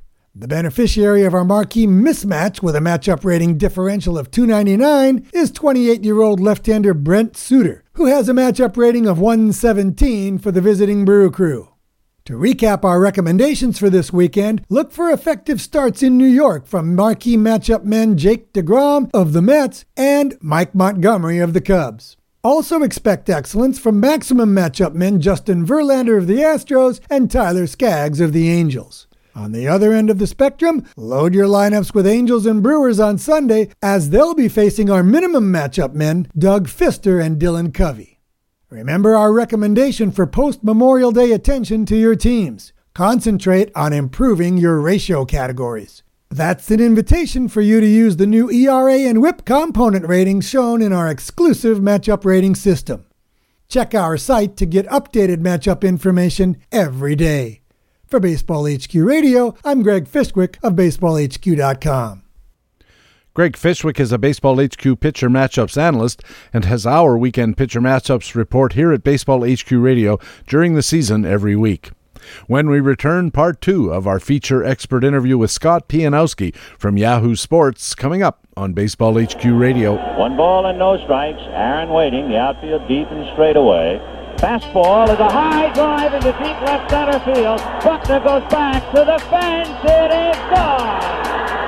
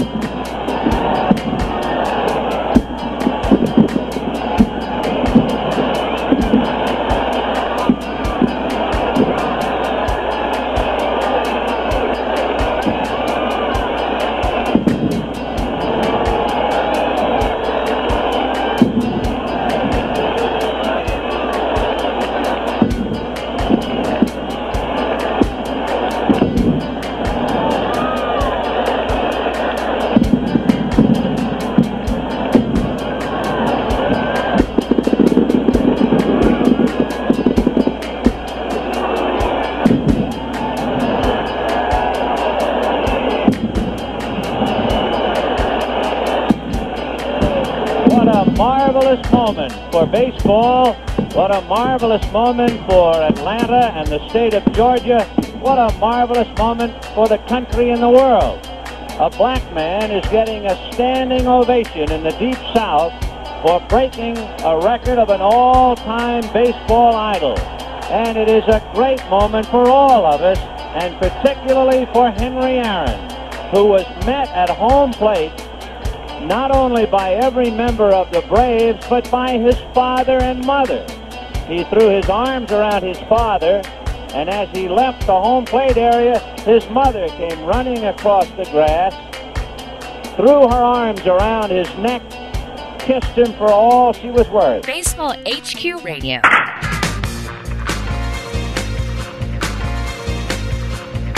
Hey, welcome back to Baseball HQ Radio. I'm Patrick Davitt. Time now for part two of our feature expert interview with Scott Pianowski from Yahoo Sports. Scott, welcome back. Good to be back, Patrick. Your main uh, area where people can read you is at Yahoo Sports uh, in the Roto Arcade column. And in a recent edition, you argued that mixed league owners should be looking at Miami starter Caleb Smith. What is it about Caleb Smith that caught your eye? I like that um, he obviously strikes people out, which is not that hard to find in 2018, but that's a nice place to start. Plus pitches, his fastball he kind of works off, but he's got two other pitches that he's getting plus values out of, and that's enabling him to get right-handers out. He's somebody who had a more traditional set of platoon splits in the minors, you know, mows down the lefties, has trouble with the righties. This year it's been the other way around, where the righties are, are not hitting him and the lefties have been a little bit better than expected. So what we 11 starts into the season. I mean, it, it's kind of a tricky area where you you, you got to be careful because it's not a full season. But 11 starts, it's not like he made two starts or three starts. I mean, we, we've got enough. You know, we're almost to June now. I think a lot of people, or it will be June by the time this comes out. I think a lot of people look at Memorial Day as a great time to put stock in where you are for fantasy, where a baseball team is, and I feel the same way about players. That okay, okay somebody on May fifteenth, I'm sorry, April fifteenth has big stats, or May first has big stats. You know, it's still short sample. At what point does a good start become a good season? At what point does a bad start become a bad season? I think Caleb Smith, 11 starts in. I know the team stinks, and that's a problem. Uh, and I know that some people have said, well, you know, you you really want to start Caleb Smith every start, and I would sign off on okay, Colorado, no way. You know, Red Sox, Yankees, you know, they're going to play that division. I'd probably steer him away from those, but I think I start him 80 to 90 percent of the time he, he's certainly not like a top three, top four fantasy starter, but I think he might be good enough that you actually use him the balance of the season as like one of those five or six guys. Your arcade column about outfielders acknowledges your own past criticism of Chicago's Kyle Schwarber, but goes on to say you think he's grown into a nice player. What's the growth uh, looked like? Yeah, I'm taking the loss on Schwarber. In fact, I, I mentioned earlier your spot with Justin Mason last week, which was excellent. I actually talked to Justin a little bit about Schwarber. Um, who I, I know he's not a big fan of, and I said that I, you know I used to be the biggest uh, anti-Schwarber guy going because I thought, okay, he can't hit lefties, he can't play defense, and he's on a team that knows these things and is going to be proactive about getting him out of games. And and this year Schwarber came to camp, lost a ton of weight, and I know people a lot of times jump on that like almost like it's a negative. They go, oh, best shape of his life, and they snicker. Well, being in shape's a pretty good thing, actually, especially if you're an athlete, especially if you're an overweight athlete like Kyle Schwarber or Matt Adams used to be. I think trimming weight, and you're a national league player too, because you need a way to get on the field. So what's happened? Schwarber's lost weight, and he's a lot better in the field now. I mean, I, I know the defensive metrics can be hard to trust, and some people will say that two two months of defensive metrics don't matter. His defensive metrics are actually really good right now, but I'm, I'm not a huge defensive metrics guy either. I'm just encouraged by the fact that he's not buried at the bottom of that page like he normally would be. And I've actually seen him with my eyes. I know your eyes can lie to you, but I've seen him make a couple of nimble plays. He looked really bad in the opening game uh, against the Marlins, and it just became oh, same old Kyle Schwarber. No idea what he's doing out there. You know, put a lawn chair out there get more coverage. But I think he's gotten better in the field to the point that he's not the automatic. Oh my God, we got to get this guy off the field guy. He still doesn't hit lefties that much, uh, that well. They will sit him against left-handers, but uh, the pop is real. He's going to hit 30 home runs. His average, I think, is 30 or 40 points higher than it was last year. Um, I'm taking the loss. You also said you're bullish on Texas outfielder Nomar Mazara. What's the story there? He's a tricky guy because he's hitting more home runs, but his fly ball rate, I think, has gone down. And you know, the first so you think, okay, well, the, the home run, the fly ball rate is is really high, and and maybe that looks unsustainable. But uh, he's pulling the ball more proactively, and I, I think his uh, his pull rate in general has gone up. So I suspect I love where he is at his uh, area of experience. When you talk to, I forget if it was Rick Wolf or Glenn Colton. I think it might have been Glenn Colton, but correct me if I'm wrong. They talked about one of the things they like to do is find players who get over a certain experience level, who are young players. I think they like Baez as a breakout guy because he had hit hit a certain threshold of experience, and they thought that's where a spike is likely to come. And Mazara is in that same pocket, third year, still young. The fact that he came up at such a young age is indicative of him having a high level of skill. And I get the idea that the home runs are coming certainly not because he's hitting the ball more in the air, but he is pulling the ball more. And I, I got to look this up and do a more granular research on it. But I wonder if he's getting in hitter counts and saying, okay, I'm looking right here in this one specific spot, and if he throws it here, I'm going to try to hit a home run. I mean, I wonder if he's getting that specific about his at bats and learning how to control them once he has the leverage in the at bat. So, even though the fly ball rate hasn't gone up, and even though the home run to fly ball rate is going to look like a red flag to some people, to me, this looks like a growth season. You wrote that what you called the pumpkin risk is high on Marwin Gonzalez. I'm going to assume that's a reference to Cinderella's coach in that pumpkin story. And Gonzalez is looking like last season's great performance was more fluke than fact. But we know that they're not all Cinderella seasons. We see a breakout, we see a flop. How do we know which one is the real deal? Right. I mean, earlier we were talking about the Merrifields and the Phams and the Gennett's. It isn't it great when they're good the next season? And there may have been somebody yelling at the at the at their podcast uh, provider, "Hey, what about Marwin Gonzalez? You know, he came out nowhere and he stinks now." thing with Gonzalez, okay, strikeout rate up six percent. Uh, we know he's not really a, he's a guy who will chip in with stolen bases, but he's not going to get enough of them to really count on that. And I worry, you know, his OBP now under under 300. for a team that values getting on. I don't, I don't think the uh, Astros care really what his average is.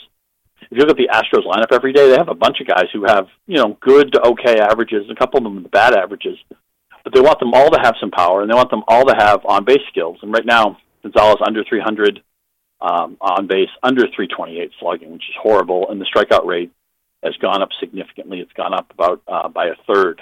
So uh, all those things are moving in the wrong direction, and it's this is one of those chicken egg things where he's good enough to play at a lot of positions, but he's not a plus defender to the point that they can say, "Oh, third base is yours, left field is yours." Certainly, he's not going to bump Correa off of shortstop. Not good enough, really, to, count on as a center fielder. Uh, of course, Springer has that job locked down anyway. But I wonder if if you're versatile but not great in the positions that you play, I, I don't know if that's a feature or a bug. I think you could argue either way on that. Yeah, I was looking at that same uh, idea myself, and I, I, couldn't decide whether it's a feature or a bug is a good way to put it. Because a, a guy like Gonzalez, if he's hitting, and I think that's the key thing, I, they, or a guy back in the day like Tony Phillips, a team could look at him and say, yeah, he's not a plus plus defender anywhere, but he's not a minus minus defender anywhere either, and he he allows us to carry a guy who's going to get his 500 plate appearances by spelling all these other guys, filling in for injuries, all of this kind of stuff. And I think that factor has probably been amplified by the fact that they're going with longer and longer pitching rosters and shorter and shorter benches. I mean, a guy like Marwin Gonzalez all of a sudden looks like a real attractive uh, proposition because even if he's on the bench, he can pinch hit, but more importantly, he can go out there every day playing somewhere. I love Tony Phillips too. I feel like we talk about Tony Phillips every time we get on a podcast, but man, you know, I I think Gonzalez. I think it's only human nature that a player like Gonzalez, and and I'll I'll throw the other guys, you know, the guys like Merrifield, the guys like Pham, the guys like Gennett. They probably needed to have reasonable starts just so their teams didn't think that maybe they were pumpkins. And you know, I, I guess it's maybe convenient for me to say that I'm I'm in on Pham and Merrifield and Gennett because they've done it for two months now. They played really well so it's a lot easier to say, ah, you know, this worked out. If you drafted Gonzalez, if you drafted Marwin Gonzalez, I have him in Tout Wars, and the only reason why, well, two reasons why. One, I thought he would walk enough that to to have Tout Wars value. The fact that his OBP is under 300 is very disappointing to me because I can live with him not hitting home runs or not stealing bases as long as he's getting on base, but he's not. I love the fact that he played a bunch of positions, and the main reason I got him is because the room gave gave him to me at a reasonable price. So I, I think there was one of those things where nobody wanted to buy into last year's season at face value and pay full freight on that, and that's okay. But I think I got enough of a discount that it wasn't hard to ask Gonzalez to regress a decent amount, and still make the price I paid. I believe it was a single digit price. I don't have it off the top of my head, but I think it might have been just seven or eight bucks or nine yeah. bucks or you know six bucks or something like that. So I felt like he could regress and I could still make my money back. It turns out he's I think regressing a lot and I think we're we're deep enough into the season though that I think you have to conclude. People are probably in mixed leagues where I think Gonzalez is easily a guy you could drop. Finally, a couple of name pitchers on your radar at Roto Arcade. Uh, you say first that you are still a full believer in Jose Berrios of the Twins. Hey, he's got a 360 ERA and a whip under one. What was not to believe in? I hope I said that before he had his last start, or maybe his stats might have been a little bit weaker than that. I think he has a chance to be maybe a top 10, top 12 pitcher the rest of the year knockout, strikeout stuff. We saw him pitch really well in the World Baseball Classic a couple years ago, and it looked like maybe the breakout was going to happen last year, and for different reasons, it didn't completely happen. But I think he's going to be at least an SP two the rest of the way. I think he might be an SP one. So I, I, I guess it's a case of I probably am getting on a very crowded bus, but I feel like I'm near the front of the bus. Same story with Gerrit Cole. You said you have to be inclined that his growth is real. Again, a guy who's having a terrific year. What was holding you back on that theory? I've nothing's held me back on Cole. I've been proactive about him. I, I thought he was going to have a step forward for Houston, not to this extent. But when he had that, I don't even know if we talked about this or not. But when he had that first big game, I had a league that auctioned uh, that week. A league, a league that auctions after the season starts, and he'd pitched once, maybe twice and I decided I was going to get Cole no matter what. I thought he was going to have a monster breakout, maybe All Star Cy Young type of season, or Cy Young contention type of season. I don't want to give it anybody a Cy Young in a league that has Corey Kluber and Chris Sale. And how incredible is it that Sale's never won a Cy Young, by the way? But um, I went to this auction. I told my friend Frank Schwab, uh, colleague at Yahoo, uh, who wasn't in this league. I said, "I'm going to get Cole no matter what." And the next day, he's like, "How'd the auction go?" And I'm like, "I didn't get Cole. Somebody else wanted more than I did." But he's throwing different pitches with the Astros. He's gone into you know Pittsburgh was all you know throw the two seamer, get the sinkers, get the ground balls, be efficient, pitch deep in the games. Now the Astros are like, you know, screw all that. Strike guys out. Set up your breaking pitches. These guys can't hit you. And if you strike them out on four pitches, who cares? You're not adding up a lot of pitches anyway. I, you know, sometimes guys will get strikeouts and have really bloated pitch counts, but as Derek Carty has pointed out, that isn't necessarily always the case. And sometimes it's accepted that any big strikeout guy is going to run up the pitches. A lot of times these guys are really efficient while they're striking guys out. I mean, that's not a one size fits all thing. Uh, a lot of it depends on how often you're getting foul balls and you know all those you hate to see those at bats when you need 15 pitches or 10 pitches to put somebody away. But um, just because somebody's getting strikeouts doesn't mean they can't pitch more than five or six innings. You know, it, it goes. It's a much more complicated thing than that. Anyway, you put Cole with probably a smarter team with better support. It's a pitcher park. It used to be Gerrit Cole was get the ground ball, stay deep in the game, strike out three or four. Now it's like screw that, strike everybody out, and you know, strike out double digits, strike out 13 or 14 guys per nine and you know, rely on your breaking pitches and you know throw four seam fastballs, not two seamers. So we clearly see that he's decided to be a strikeout pitcher and pitch to that pedigree he had coming out of UCLA. And now I think everybody knows this. I, I this is kind of a little captain obvious, but I mean he's a top five pitcher for me. You're listening to Baseball HQ Radio. Patrick Davitt with Scott Pianowski from Yahoo Sports.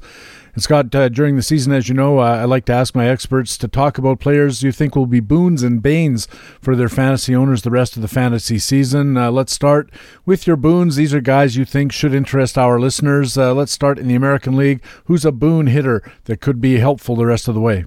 A couple of guys I like. Uh, Max Stassi is a right-handed catcher who's starting to get a lot of run for the Astros. It's helped his case that Brian McCann is hurt. Uh, it's helped his case that um, their other catcher, uh, Evan Gattis, is just so poor defensively. I, I know Stassi had a couple. There were a couple of wild pitches on Wednesday that, that maybe could have been pass balls. Sometimes the official scores seem to slide with the uh, wild pitch when it's a borderline call. So I'm not saying Stassi is going to be Yadier Molina behind the plate, but uh, he's looked fine to me. His defensive metrics, again, hard to trust sometimes, but they look pretty good too mostly I like him because he can hit. He hits very good against left-handed pitching.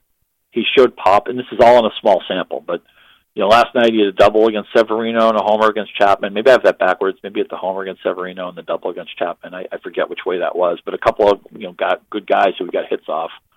Numbers against lefties are great. Seven of his next ten starts, I think uh, the Houston games are going to be against lefties. Now Paxton and Sale are on that list, but a lot of other lefties are not anywhere near as good as those guys. Bottom Stassi needs to play. He's a better defensive catcher than what they have. We don't know how long McCann's going to be out. And uh, if nothing else, if you're in a league or you're playing DFS or something, uh, you can mix and match and just get the best of Stassi, play him against the lefties. That looks really good to me. Uh, Brett Gardner finally showed signs of life this week. He did nothing for the first two months. A lot of people are screaming of why is he still batting leadoff. Uh, I, I see nothing in Brett Gardner's secondary scan that makes me concerned that he's all of a sudden a bad player. He's not so old that I think he has major cliff risk. It's easy to say once he has the two homer game, but I, I was saying again to my friend Frank Schwab, I was saying earlier in the week that you know Gardner hasn't done anything, but I'm confident he's going to come around, and I think we're starting to see that now. In the National League, who's a hitter you think could be a boon? Uh, th- this story is already broken, so um, but I, it wouldn't be a podcast appearance for me if I didn't mention Matt Carpenter, who had still an OPS plus over 100, even when his stats were terrible, or around 100. Now it's well over 100. He's got uh, something like nine doubles and three or four homers in his last two weeks. Um, always hits the ball hard. Always, hit, if you care about hard hit metrics, Matt Carpenter's always going to look good in that. And uh, his shoulder hurt in spring training. Uh, you, I almost treat him like a pitcher now, where you just hope he's not hurt. And when he plays bad, you almost expect that he is. Uh, it seems like he's turned it around. And again, I'm, I'm I'm late on this. I wish I could have said this three weeks ago or two weeks ago because now it may be too late to use the Carpenter intel. I think Jesus Aguilar in um, in Milwaukee is the real deal. His minor league res- resume is actually better than people realize, and he was pretty good last year. Seems like he's going to be parked third in this Milwaukee lineup. He's hitting behind Cain and Yelich. Uh, parked in third in a good lineup. Even with Braun back, they still keep Aguilar third. His resume looks better than I think people realize. I, th- I don't think this came completely out of nowhere. He was a useful player last year. I think he's going to hold value all year. Uh, the Matt Harvey doesn't Devin Mesoraco trade I think is going to be a big win for the Mets. The big problem for Mesoraco has always been staying healthy. When he's healthy, the guy can hit. He's already hit a handful of home runs, and this is a year where catching is a wasteland. I want to get in on Mesoraco. I, I think he's the real deal again. To the mound we go. How about a boon pitcher in the American League? Blake Treinen, uh, people already know he's having a great season. I, I don't think they realize maybe how good it is. Um, part of it may be East Coast bias. Maybe people don't stay up to watch the Oakland games. Maybe people realize, you know, hey, this guy was terrible last year in Washington, but he's developed that power sinker. It's like hitting a brick, getting a lot of strikeouts. They use him in tie games. They use him aggressively. They'll use him for multiple innings, which is very smart. So you may pick up an extra winner here or here or there, and you're going to get a bunch of saves. I think Treinen is like a top six closer, and he's not seen as that. People, I think he's probably nobody's top ten or top twelve. I think he's like top five, top six. And in the National League, a boon pitcher. Uh, sounds like the Marlins are sick of Brad Ziegler, so uh, I think everybody knows that Kyle Barraclough has knockout stuff, and, and Steckenrider is, is an interesting option too. One of those guys is going to be their closer. I would bet on Barraclough. Hate saying it because uh, Ziegler's such a great guy. Um, I don't know him personally, but I know people who do, and they just said that you know he just could not be a better person and just more down to earth. So I, I hate to see Brad Ziegler struggling, and obviously the Marlins aren't going anywhere, but the, at some point they have to respect the rest of the room and, and do what's best for being competitive on on some level. And that means it sounds like Barraclough is going to be their closer. I, again, anybody who's listening to this podcast is smart and is probably already angling to try to get you know these guys. They may already own them because they were just helping your ratio anyway. But uh, I like those guys. Uh, Dan Winkler is an interesting pitcher in Atlanta. Uh, Tommy John uh, four weeks ago uh, he's the setup guy in Atlanta, and maybe he's not going to take the closing job from Vizcaino. It seems like the Braves are giving Vizcaino a pretty good leash. But uh, AJ Minter has been a little bit disappointing. He's also a left-hander. If Vizcaino did need any kind of a timeout, or even just a maybe a one A to, to his one as the as the guy, it could be Winkler. Uh, huge strikeout to walk rate. Um, the ratios are ridiculous. They're probably a, l- a little bit unsustainable right now. ERA and WHIP are both below one, but I think the rest of the season, his ERA starting now will still be below two or around two. WHIP maybe around even one. He's going to strike out better than a batter per inning.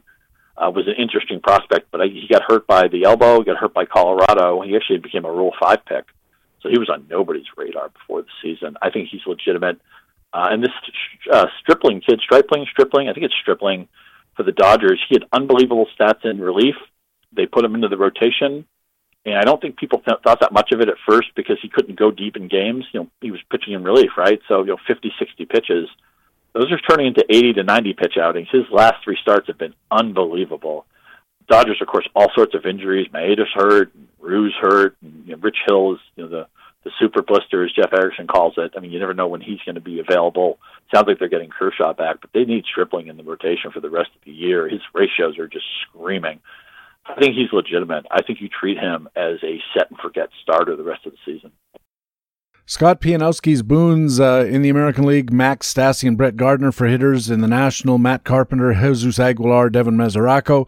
In the American League, pitcher Blake Treinen, and in the National League, relief pitchers like Kyle Barraclough and Drew Steckenrider, Dan Winkler, reliever in Atlanta, AJ Minter also, and starter Dan Stripling of the Dodgers. Let's move over to the Banes now, guys about whom you think listeners should be cautious. Uh, starting the American League again with a hitter who could be a disappointment.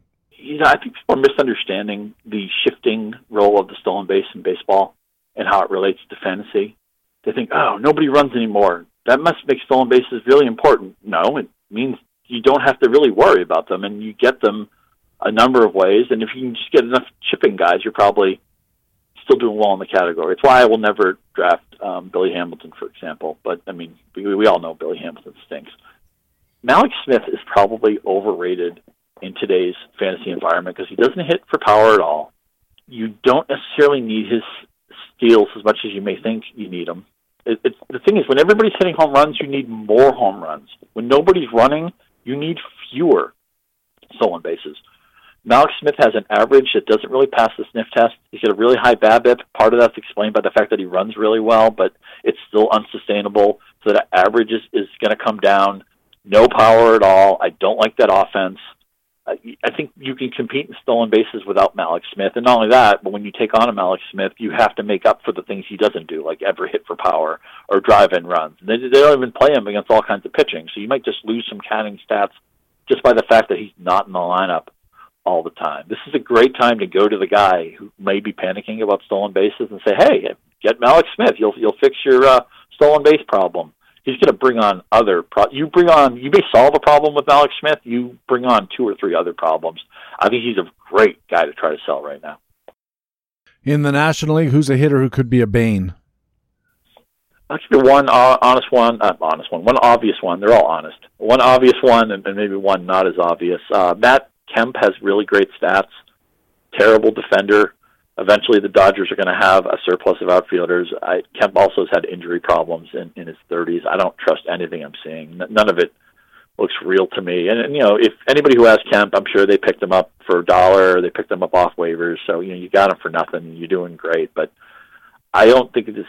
I'm not just going to say unsustainable. I think he's going to crash. I think he's either going to get hurt or he's going to go into a major slump, or the Dodgers are going to have enough good players that Kemp's playing time is going to be compromised in part because he can't play defense, and he's just at an age where um, I just think it's going to get it's not going to get worse for Kemp. I think it's going to fall apart. Uh, so I would try to not that anybody in your league is is banging down your door to get Kemp, but I would have him on the tiniest leash possible. I'd have no problem throwing him into a trade and I would just be ready for. I, I think this is going to hit a cliff and just fall way down. I don't believe any of what he's doing. Gregory Polanco frustrates me. Strikeouts are up. Uh, the walks are up too. You wonder if maybe he's being a little bit too patient in at bats. And then when he when he gets when the hitters when the pitchers um, get even with him in the count or ahead of him in the count, nobody hits well when they're behind in the count. But I think that Polanco, it's just to the point that once he's behind in the count, he'll swing at anything. You can just roll the ball up there and he hacks at it. And uh, not running as much this year. Maybe that's not as big of a deal in today's baseball, but I get the idea that Polanco's a guy that we all waited for that growth breakout season. He had the pedigree. He signed out of his arbitration years. They viewed him as a future star, and I'm starting to think that's never going to happen for Polanco. I I have him on a couple of teams, and honestly, if if he would present any kind of a selling window, I'd be. And I wouldn't do it overtly.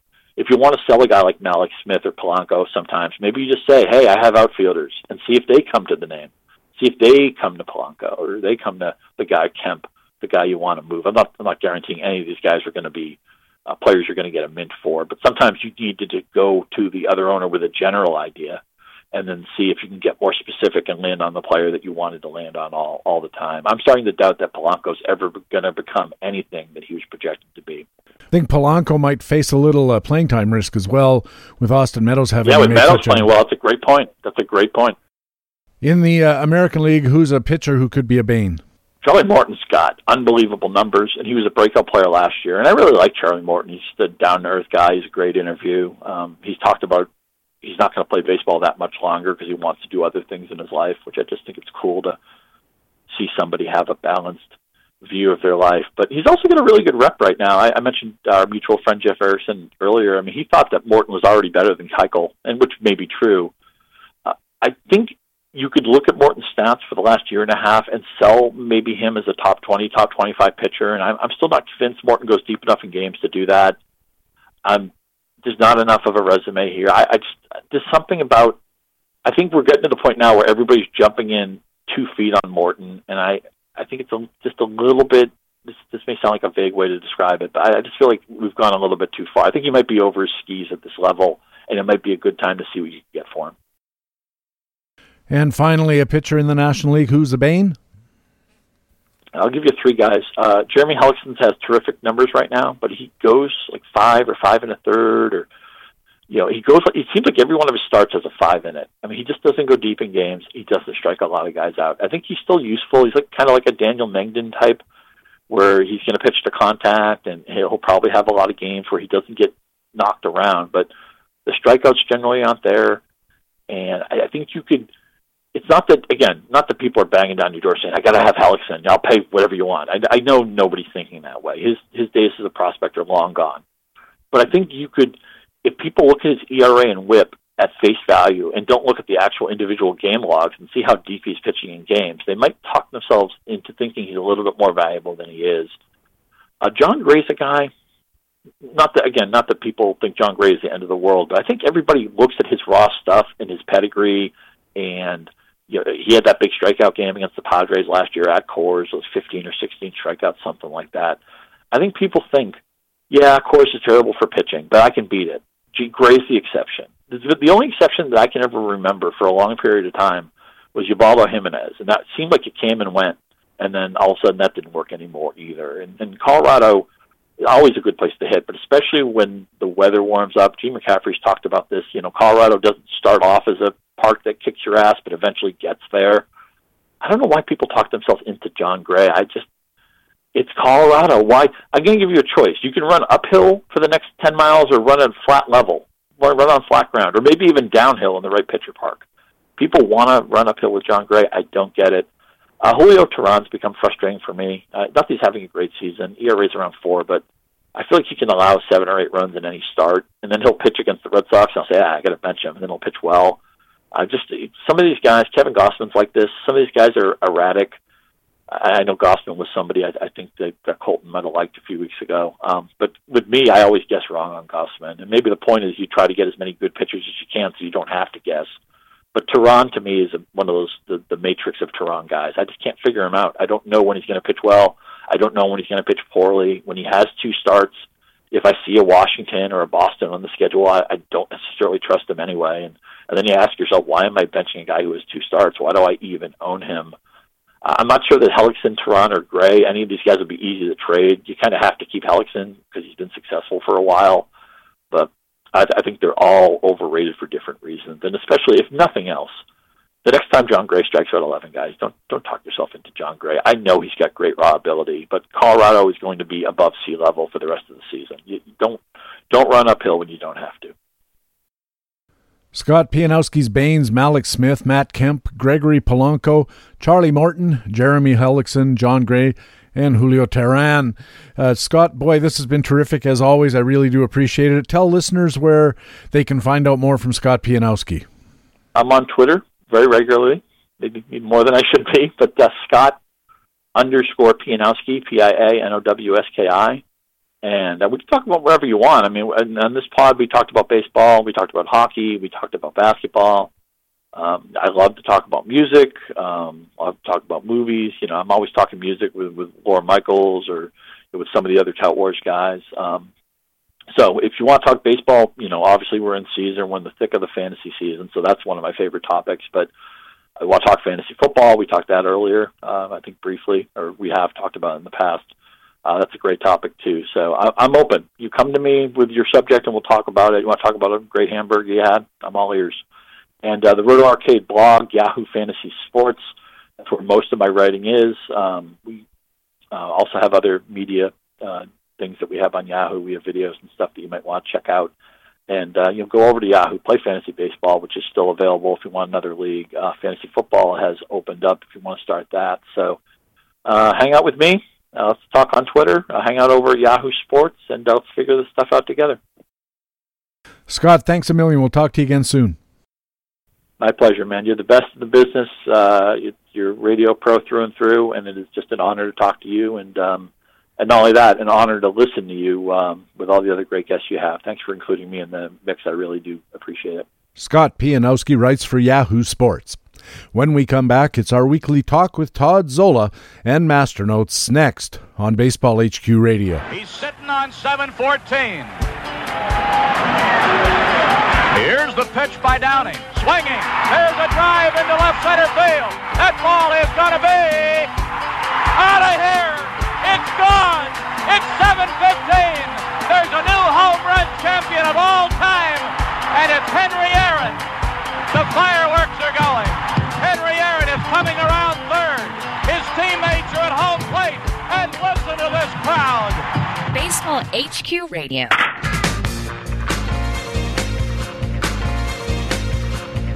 And welcome back to Baseball HQ Radio. I'm Patrick Davitt. Time now for our regular talk with Todd, and I'm happy to once again say to Todd Zola, welcome back to Baseball HQ Radio.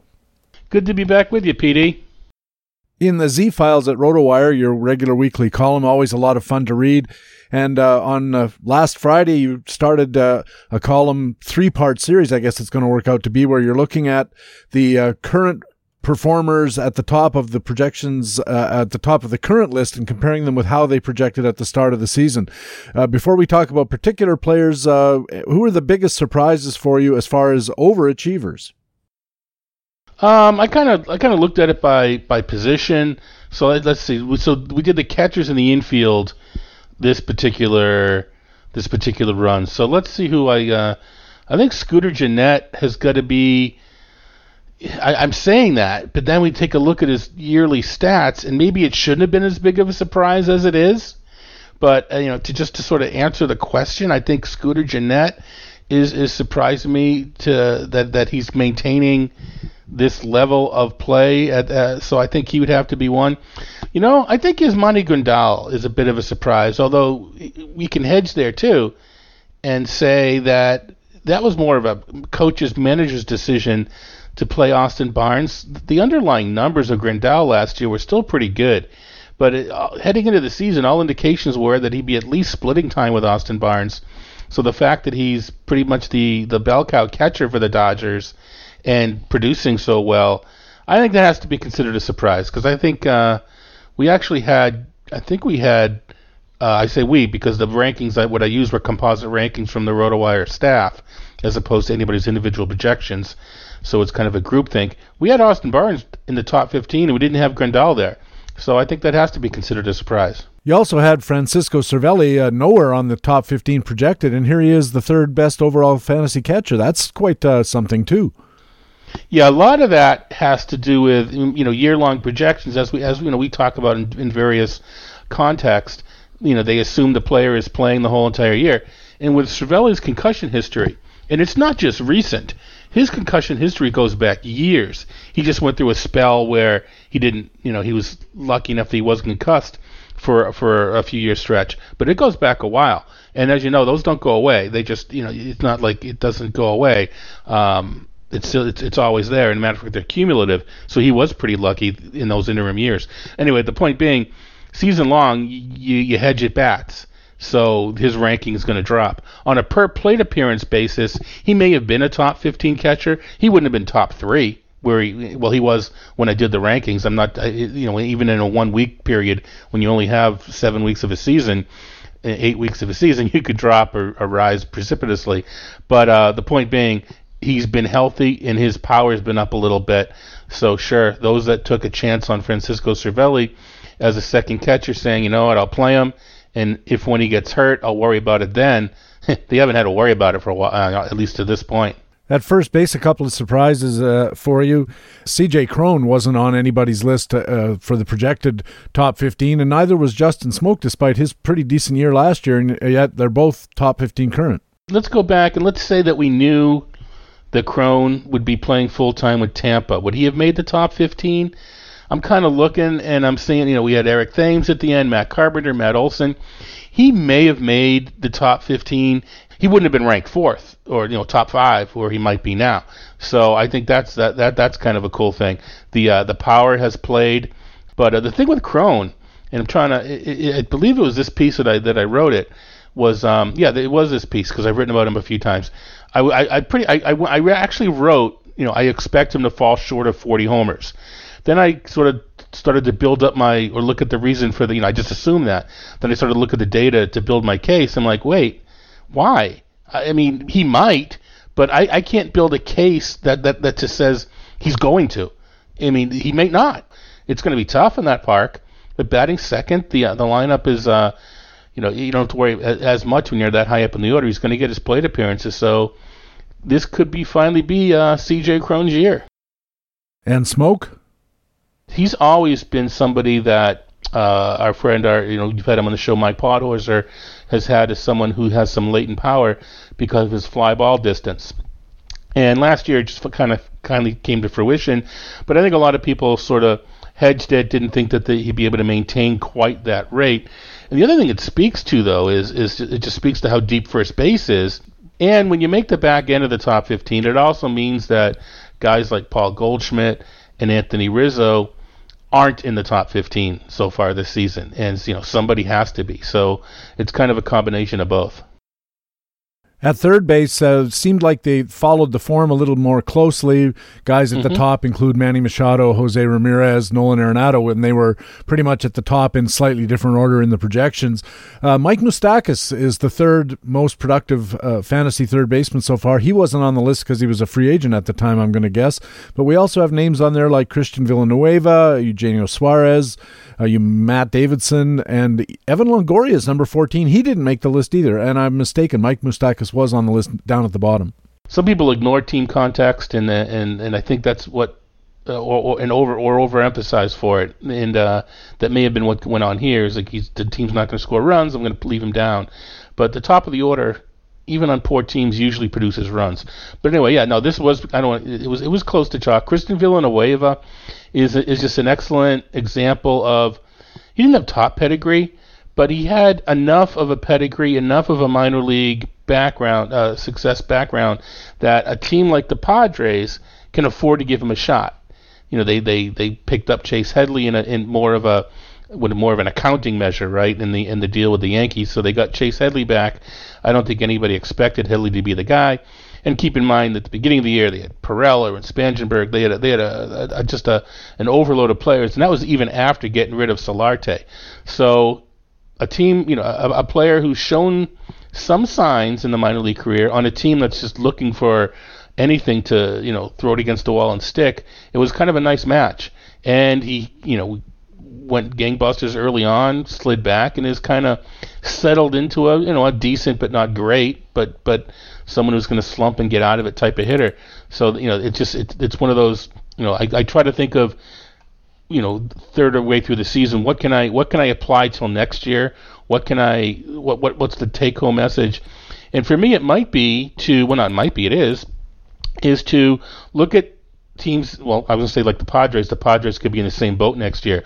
Look for teams that have this sort of ability to test guys out audition guys and especially in all these draft and hold leagues that are now so popular these are the sort of players that Christian Villanueva is the sort of the players you want to put on those in the reserve rounds of those teams because there's a, there's always a chance. And uh, in, in in a FAAB league, in a league where you're not doing that, when he does get hot early, you can say to yourself, well, this is a team that can afford to see what they have. So I think that's kind of one of the uh, messages. You know, is he going to be top 15 in the next third or the final third of the season? You know what? Probably not. But I think a guy like Villanueva and Davidson, to a lesser extent, he's a little bit older, although he's hurt now. You just you have to sort of go beyond the numbers and think about the situation when you're trying to evaluate, uh, you know, good and bad players. I think that's the difference. You know, roster construct. Some guys that put together rosters, they don't know what an SGP is. They don't know what you know replacement method value is. They just know how to put together a roster, and I think these are some of the things they think about. At shortstop, Todd, I wasn't really surprised to see Andrelton Simmons as number five in the current shortstops. I was a little surprised to notice that he wasn't on anybody's list uh, in the preseason projection. I am too, and I'm beginning to wonder if I need to go back and see if I happen to miss it. But um, you know, we'll, we'll, we'll go with it for now. And the, the and, and yeah, especially he he he's running a little bit and he's putting a little bit, showing a little bit of power. And in that lineup, in the improved lineup, and I think coming into the season, we I think we should have assumed that the lineup would be improved with, uh, and not even just Ohtani, just in general, uh, that that he probably should have uh, been in. And I'm looking at the guys that are in there. Um, we have Zach Cozart, his teammate, and uh, Villar may have been in there because of some steals. Gonzalez, I'm not sure who we who would he would have. You know, whenever you say where you why isn't he in there, you have to kind of figure out who you're going to knock out. So I'm if he was probably pretty close if we if he wasn't in the top if I happen to miss him, he was probably pretty close. And this also speaks to just how deep shortstop is. We we talk about scarcity, had a recent roundtable discussion for Tout Wars, and one of the myths that people uh, like to debunk was the fact there isn't scarcity. We've talked about it for years. I think I debunked that myth 10 years ago. But the point being, take a look and you know, just the fact that we didn't rank Simmons in the top 15 it goes to speak towards just how deep shortstop is, and uh, you know, he may he may he may fall a little bit, but he like you know the the the running that he's doing along with the run production in that lineup, he's been hitting in a pretty good spot. Uh, Simmons is a nice, nice, uh, especially in points leagues for whatever reason. He's uh, he also floats to the top in points leagues. A nice shortstop to have if you don't get one of the studs. The other guy, you were going to ask about him, but I was happened to look at him. Brandon Crawford is another guy that's kind of like a, a next year sort of thing. Last year he had an off year. You know, who know who knows where he ends up this year? But I'll bet if you take last year and this year's numbers at the end of the season and average them, you kind of come out with the guy that we thought we had the whole time. It's just that he just you know he had uh, his his I don't even call it regression, but his his his numbers were just so disparate over an entire two year period. That's why that's why we use three and five year basis for for projections. It's just that uh, last year we were under on Crawford. This year he's going to be over what we expected. And like I said, you average him out, and, and he's the player we all thought he was. Moving along to the disappointments, uh, guys who were projected to do well and aren't doing well. Uh, starting again with the catchers, uh, Jonathan Lucroy, Mike Zunino, Russell Martin, three veteran backstops uh, in the top 15. None of them in the top 15 as far as actual current production is concerned. Lucroy was kind of a crapshoot, and we weren't really, really weren't sure. So I, am not. I, I don't think that we're gonna. You know, I don't think we should lose our so-called experts cards because of Lucroy didn't end up in the top. Uh, we weren't even sure how much playing time he was going to get. Zunino's a little bit odd, and I think it's just that his batting average is just so low. I'll bet he ends up in the top 15 by season's end. And I'm trying to think if he if he lost playing time, was he hurt? If he was, it wasn't for very long. But that that you know, in, in some instances, that could be sort of the case. And you know, who Russell Martin? I mean, you know, I when you're a- aging a catcher, some the fall off can happen pretty quickly. And uh, although this is a guy that's been out and played third base and shortstop and left field, so at least you know you'd think his athletically his you know he's not hurting so to speak, but still sometimes it's hard to um, sometimes it's hard to figure out exactly when the fall off is going to be. I just uh, it's been it's been trending downward, and that's the other thing too with projections. Uh, you know, if you if you take a look at it, say three, two, one, the the next number should be zero. But if you do projections, it's something around two. So maybe in Mar- Martin's case, it, it was a trend, and, you and it isn't a weighted average the best way to go. And perhaps that was the mistake there does it say anything to you about the, the rate of fall off of catchers as opposed to guys who are playing other positions? There's a, a long standing baseball HQ idea that says catchers come into their own as hitters a little later in their careers because of the challenges of playing the position defensively. Then because they start late, they finish late. Is there maybe now do we need to add a corollary that says, and when they fall, they fall fast? Right now, a lot of people, myself included, they just kind of lump the players together yeah, now we have the data and we we have the ability to do. Proje- I'm sure there are people that do this too. Um, maybe it's just me that needs to do this now. Uh, you, maybe you do need to do projections on a more granular basis and look at the the. Um, there's always an aging curve. Maybe we need a steeper aging curve for catchers, and and maybe it needs to even go even further and have the not just by position but by skill set that I'm sure you know steals and power and, and, and contact and all the individual skills may have their own weighting. And so instead of just giving an overall uh, uh, weighting curve for, for age, maybe this needs, which is you know the original Marcel's, at this point with all the data there, perhaps some analysis needs to be done, and I know it needs, and I know it needs to be done, and I'm kind of starting to do it to uh, to, to to to regress and or age each stat individually and not do it by the player. Yeah, I think that makes a lot of sense. Uh, the uh, the aging curve probably doesn't affect power, especially or batting average, nearly as much as some of those other skills that are more based on just athleticism as speed comes to mind immediately. But um, I think the wear and tear on catchers might be something that makes them age more quickly. Although then you get guys like Yadier Molina in St. Louis who seems to go on forever, but now he's falling off and maybe that fall off is going to be really, uh, really d- difficult as well. Uh, at first base, uh, you had an interesting anecdote about uh, picking second in the second round of your NFBC main event league. Your heart said Freddie Freeman. Your your brain said Joey Votto. You took Votto, and here's Freeman number one overall among first basemen, while Votto is scuffling around in tenth. I trusted my Votto numbers. He's been ninth and eleventh the past couple years, and I had him, I think, right around nine or ten. And like this, this was the second pick, so it's what seventeen or 16, 16 or so. So the the, the numbers said Votto, but I just one of those. I just I just you know, Freeman's been hurt. I love the park. I love the team. It just could be. It felt like one of those years, and I, I, I almost, you know, I, I almost said, you know, Joey Fraudo. I mean, I, because I, I, I, knew I wanted to change it, but I went with, uh, I went with Votto. Votto's picked it up a little. I mean, Freeman's going to continue to be Freddie Freeman, but yeah, I just, uh, one of those things too. It's not always taking one from the top, and you know, what I, you know, trust your own rankings, the whole nine yards there is something to be said. You know, they're static numbers. I don't think Votto had any, had any more upside over the number 10 ranking. A matter of fact, he had probably more downside than he did upside if you if you were to draw a curve around his rank. Whereas Freddie Freeman, who wasn't, I mean, he hadn't ranked pretty close. It wasn't like I was reaching for a third rounder.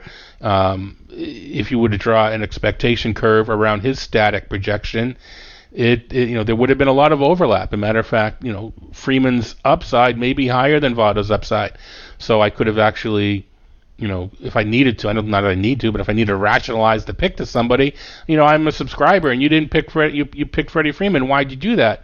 Well, you know, just as I explained, because of the upside. So I kind of knew it, and we'll see. It's still a long season, and uh, a lot of things can still happen. I ex- still I expect Votto to get better. I expect Cincinnati to get better. But um, I just feel by the end of the season, I wish I'd gone Freeman. And maybe, again, you know, the take home message while I'm doing these things, and hopefully I'll remember them all when I draft next year, is to, you know, be, be selective as to when you want to use this, the upside. I mean, it's not like Freeman's a bad player, he still has a pretty good floor. So that may have been an instance to, to change the rankings. And the next question then is, do I need to actually change the ranking? To have had Freddie Freeman higher than Votto, which is something that uh, I need to sort of uh, think about come the off season.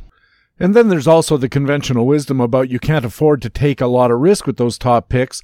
And even if your heart said Freeman and there's a lot of analytical heft behind taking Freddie Freeman or at least looking at him, you did mention that the injury risk and yeah. something that Votto doesn't have is injury risk. I mean, he plays every game, every year, all the time. And his, and his results have been very consistent over time. I think there's, um, a case to be made that had you taken Freddie Freeman, you might have been one of those guys who uh, got the right outcome with the wrong process. In three weeks, you could be saying, "Hey, remember when you said you're about Freeman? Well, he just got, he's now out for the year." Yeah. So we shall see. Although a lot of Freeman, not a lot, a couple of Freeman's injuries been hit by pitches. People say these things are flukes, but I mean, batters that hang on over the plate or you know stride into the ball are more susceptible to getting hit by pitches. I mean, Jeff Bagwell got hit twice in the first two years, and you know, pretty much went on to a pretty good career. But there are some batters that are just a little more susceptible. So we, we shall see. At second base, the top three were Jose Altuve, Brian Dozier, and Dee Gordon. Uh, Dee Gordon's holding up his end of the bargain. He's also third in the current performance rankings, but Altuve's way down at eighth, and Dozier's off the list entirely. Uh, let's let's focus in on Jose Altuve. What's going on there? Had a lot of conversations uh, on Twitter and in, in person with our, our colleague Derek Hardy. And he was not so much anti Altuve, he was just anti Altuve being top second, third player off the board. Because, and I've talked about this too, if you take the name away and you just look at the underlying metrics, you don't see special you see a low hit rate and you see you know a low walk rate. You, you don't see spe- you say, oh, well, this guy can hit these good, great contact, but you wonder where the power comes from and you wonder where all this stuff is coming from. And but you put the name back on there, and it's a guy that's done this for five years. He's out earned Mike Trout three of the past five years, and tied him the fourth year. You know, he's such an affable guy. The the the, the World Series, and he's you know the you know see him next to Aaron Judge. He's just you know things like that. But the point being, the, the, there there there is there was more. I think there was more risk, is more risk in his underlying numbers than say Mike Trout's. And what I failed to do coming into the season was factor. I don't want to say it's been five years of luck, but his hard hit rate is low, and some of the other numbers just aren't that special. I don't think I, I factored in enough of a downside to Altuve. I probably would have had him ranked third, second, third, fourth still, but I think it may have been a mistake to have him ranked number one. So I, I, I mentioned this, and maybe maybe I wasn't clear with the writing. I try to get a little cute with the way I write the, write these things. And somebody said, "How can you say Altuve's been the luckiest player for five years? You have no credibility." Yada yada yada. Um, well, the fact is, his batting average is still fine, but if you take his uh, counting stat. You know, he had the point. He was saying he's not a disappointment. You take and count his stats and you prorate him out. He is a disappointment today, even with the exceptional batting average.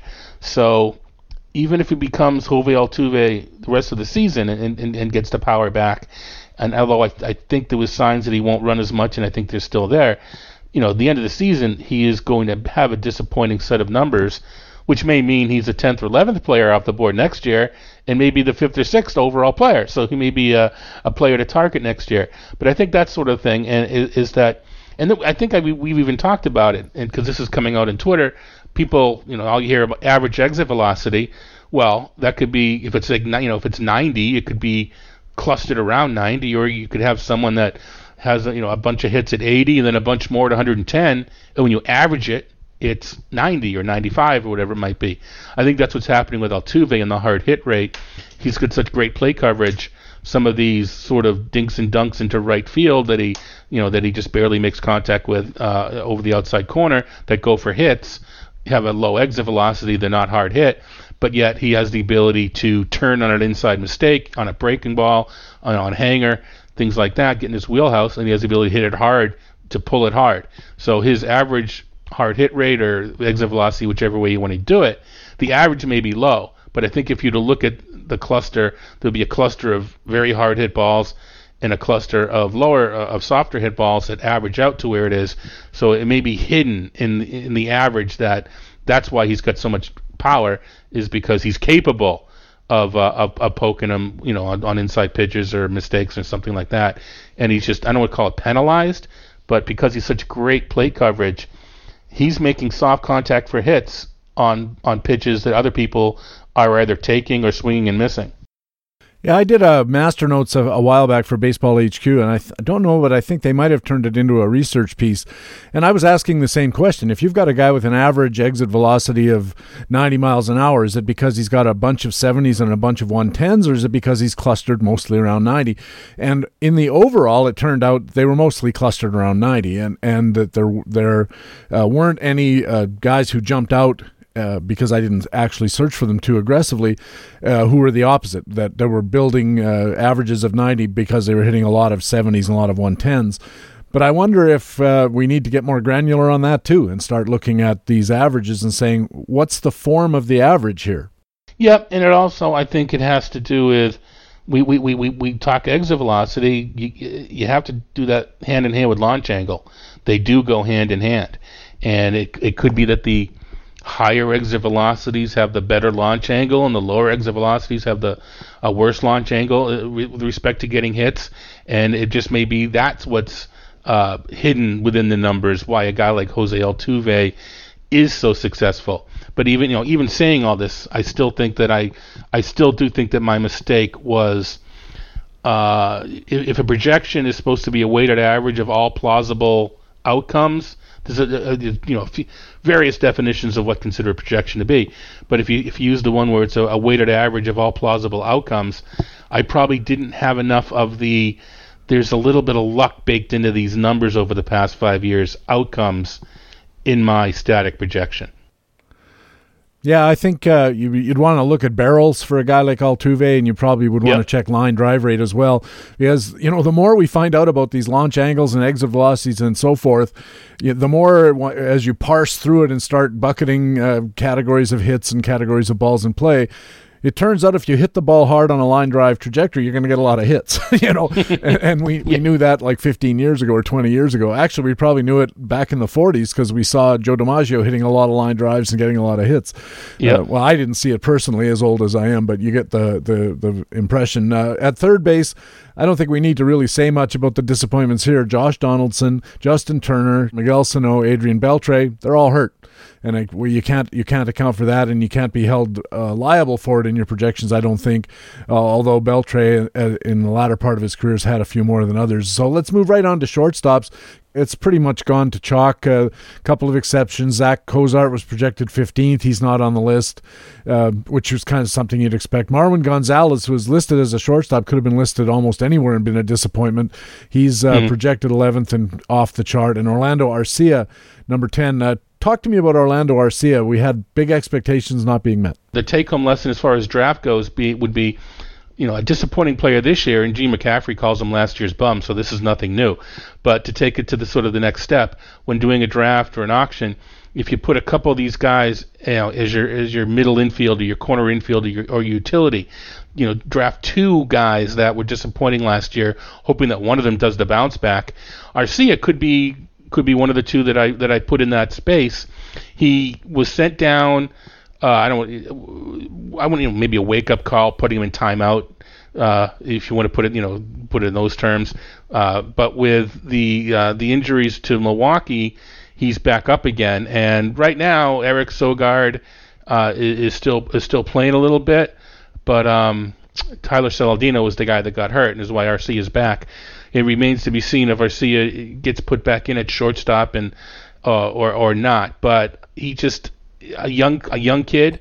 I thought he was a lot like Tim Anderson, and you know both young, both questionable skill sets as far as taking a walk, but had the ability to run and a little bit of power. So uh, Timmy Anderson has turned out to be okay. Um, Arcia hasn't. So I, am not giving up on him yet. He's probably going to be hitting, still going to be hitting low in the order with the Brewers. The Brewers, I think that their their entire lineup is, is, is, is bound to get better. Yelich is doing his thing. Cain's doing his thing. Um, I think that, that that team will warm up as the weather warms as well. So I do expect better things out of Arcia. But the end of the end of the season, the numbers are going to be disappointing. So he may be a guy that you know uh, I, I, I wait on middle infield and grab him and grab another disappointing middle infielder and knock on wood, one of the two of them, you know, does what we thought he would do. And we have to give Tim Anderson credit where it's due. He's gone from being like laughably low in, in walk rate. I've, you know, we see all those stats from previous years where he had less walks than he had, you know, ground ball triples off his ankle and stuff like that. And, uh, here he is at 8% walk rate, which is not outstanding, but it's league average, and it's a huge step forward for him in that regard. He was in double digits for a while. I don't think any, either of us expected to maintain a double digit walk rate, but I think we expected. I mean, any you don't completely lose the improved eye, and that's kind of exactly what's happened. It's dropped, but it's it's now kind of leveled off. You know, eight percent. That's fine. You know, nowadays, especially a guy that makes pretty decent contact, eight percent. You know, you you know you kind of you like to eye, eyeball the double digit at least ten percent, but I think you have to sort of re- rejigger your baselines for a lot of things in this new atmosphere, in this new landscape. And you know, it's, it's nice to see double digits. You're trained to see double digits, but if I see an eight or a nine, I'm not so uh, I'm not so upset anymore especially if it's from a guy whose previous record was one or two. It, it, just represents such a huge amount of growth. And I remember years ago, again, a, a research piece that I did for Baseball HQ. It's uh, that, that an increase in walk rate, which we used to think was kind of tied into an increase in batting average, actually isn't, but it is tied to an increase in power, and we're seeing that. Yeah, I'm actually just looked to see we were he's he in the past month. Anderson's walked 10 times and 114 at bats. So you know it's it's a little bit under 10%, but that's exactly what we're seeing. And you're right, you've done the research and it corroborated previous research that walk rate. You know, I think it kind of speaks to what it was kind of leaning towards with Altuve before uh, you're more selective with pitches. If you're more selective, you're you're out you're able to pick out a good one and uh, and send it over the fence.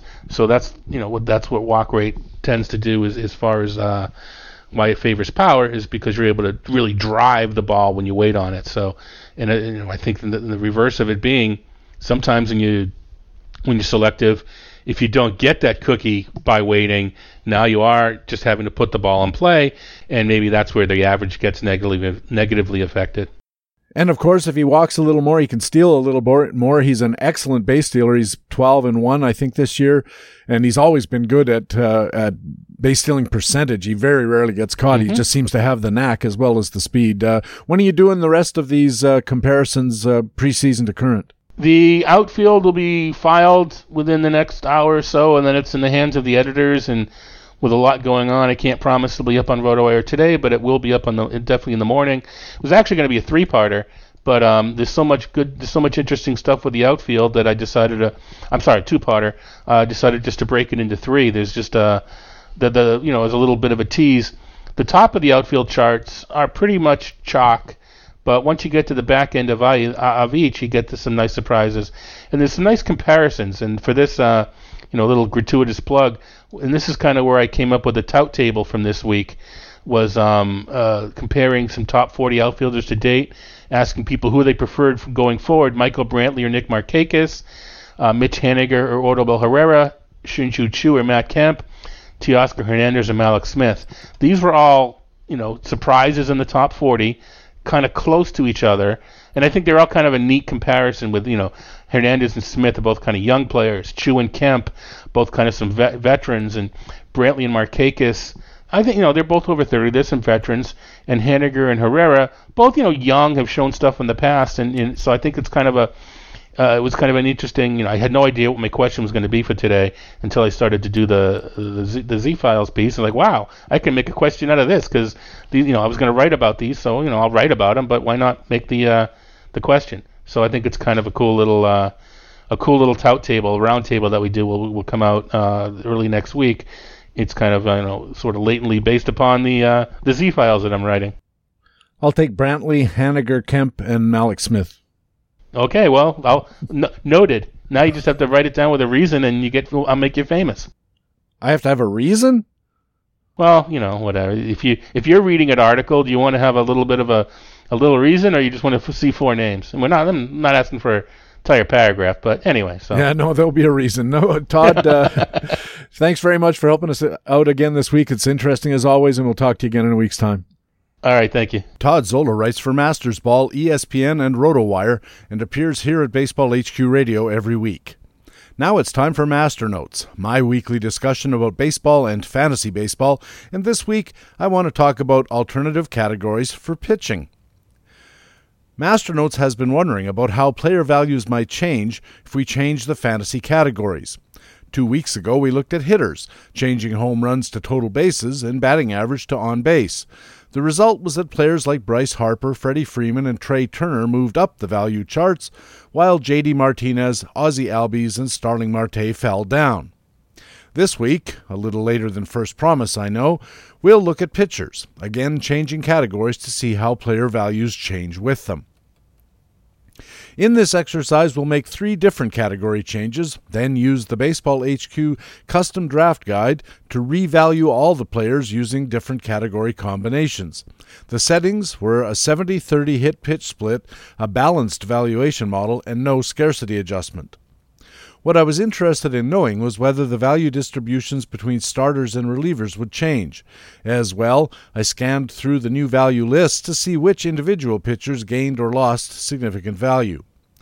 Then I went and sat on my deck, tuned into the radio broadcast of one of my fantasy pitcher starts, and enjoyed a cold Balls Falls Session IPA from Bench Breweries of Beamsville, Ontario. And no, they didn't pay for the plug. The first task was to set a baseline for the standard 5x5 categories. Through Tuesday's games of this week, the top 135 pitchers, representing 15 teams worth of 9 fantasy pitchers each, was 56% starters, 44% relievers. The pitcher value split was a little more heavily tilted towards starters, 62 to 38%. The average starter value was $9, the average reliever just under 7. Starters dominated the top of the value list, with 15 of the top 25 pitcher seasons to date, including all of the top 10. The question was how those values and value distributions might change if the categories were changed in these fashions. First, use quality starts instead of wins. Everybody loves to hate wins because they're fickle, luck based, unpredictable, unprojectable, and frustrating. And those are their good points. I'd actually rather use the Ryan quality start of seven innings with three or fewer earned runs, which is available from the Better Commissioner services, but not yet among the categories this custom draft guide includes. For now, anyway. Second, use net relief instead of saves. I have to admit that when I first saw net relief as a category, I thought of the high speed internet, and then of the antacids I chew on when I'm watching my fantasy team's nightly stats on my high speed internet. But actually, net relief was saves plus holds minus blown saves. This seems to be an improvement on saves alone, which are right up there with wins as aggravating scoring events. Still, net relief is not perfect because the hold is not perfect. A reliever can get a hold only if he enters the game in a save situation. If he enters a tie game or a game with his team down, he cannot get a hold or a save, even if he pitches perfectly. That is, he can hold the game in its current state for his team and still not get any scoring reward and then if he induces a grounder that goes right through the third baseman's legs, they'll score it a hit. Baseball scoring stinks. I also checked what the value effects would be if I changed both of the above categories. And the short answer? Well, the differences weren't all that dramatic. The top starters, Verlander, Scherzer, Cole, Sale, Kluber, DeGrom, they stayed on top of the list, although in all the changed environments, their value rose a buck or so apiece. Some lower valued pitchers gained more significant value here and there, and some lesser pitchers dropped some value here and there, occasionally enough to fall out of the top 135 and therefore to no longer being rosterable. Let's start by looking at quality starts replacing wins. Overall, the value change here was pretty negligible, with starting pitcher value and reliever value staying at that 62 38% split. I had thought that starting pitcher value would rise and relief pitcher value would fall because of all the vulture wins being lost by the bullpenners and quality starts gained by some starting pitchers. The other change was in the distribution of starting pitcher value. Garrett Richards dropped out of the top 135 altogether. He has one fewer quality starts than he has wins. And Chris Archer got in with six quality starts but only three wins. That seems like an improvement. As noted, there wasn't a lot of movement at the very top or bottom of the starting pitcher value list, but three starters did make very big jumps, all the way up into the top 35. Kyle Gibson was barely rosterable at the number 128 slot in regular scoring, but jumped 48 spots and added $2.91 in value when quality starts were counted. Gibson has just one win, but he has six quality starts. Make note of that in case you're thinking about a replacement pitcher for your team. The White Sox Reynaldo Lopez topped all starters with a $3.47 value gain. He jumped up 44 overall places and into the top 40 of starters. He too has only one win, and he has seven quality starts, and his decimals 293, 117.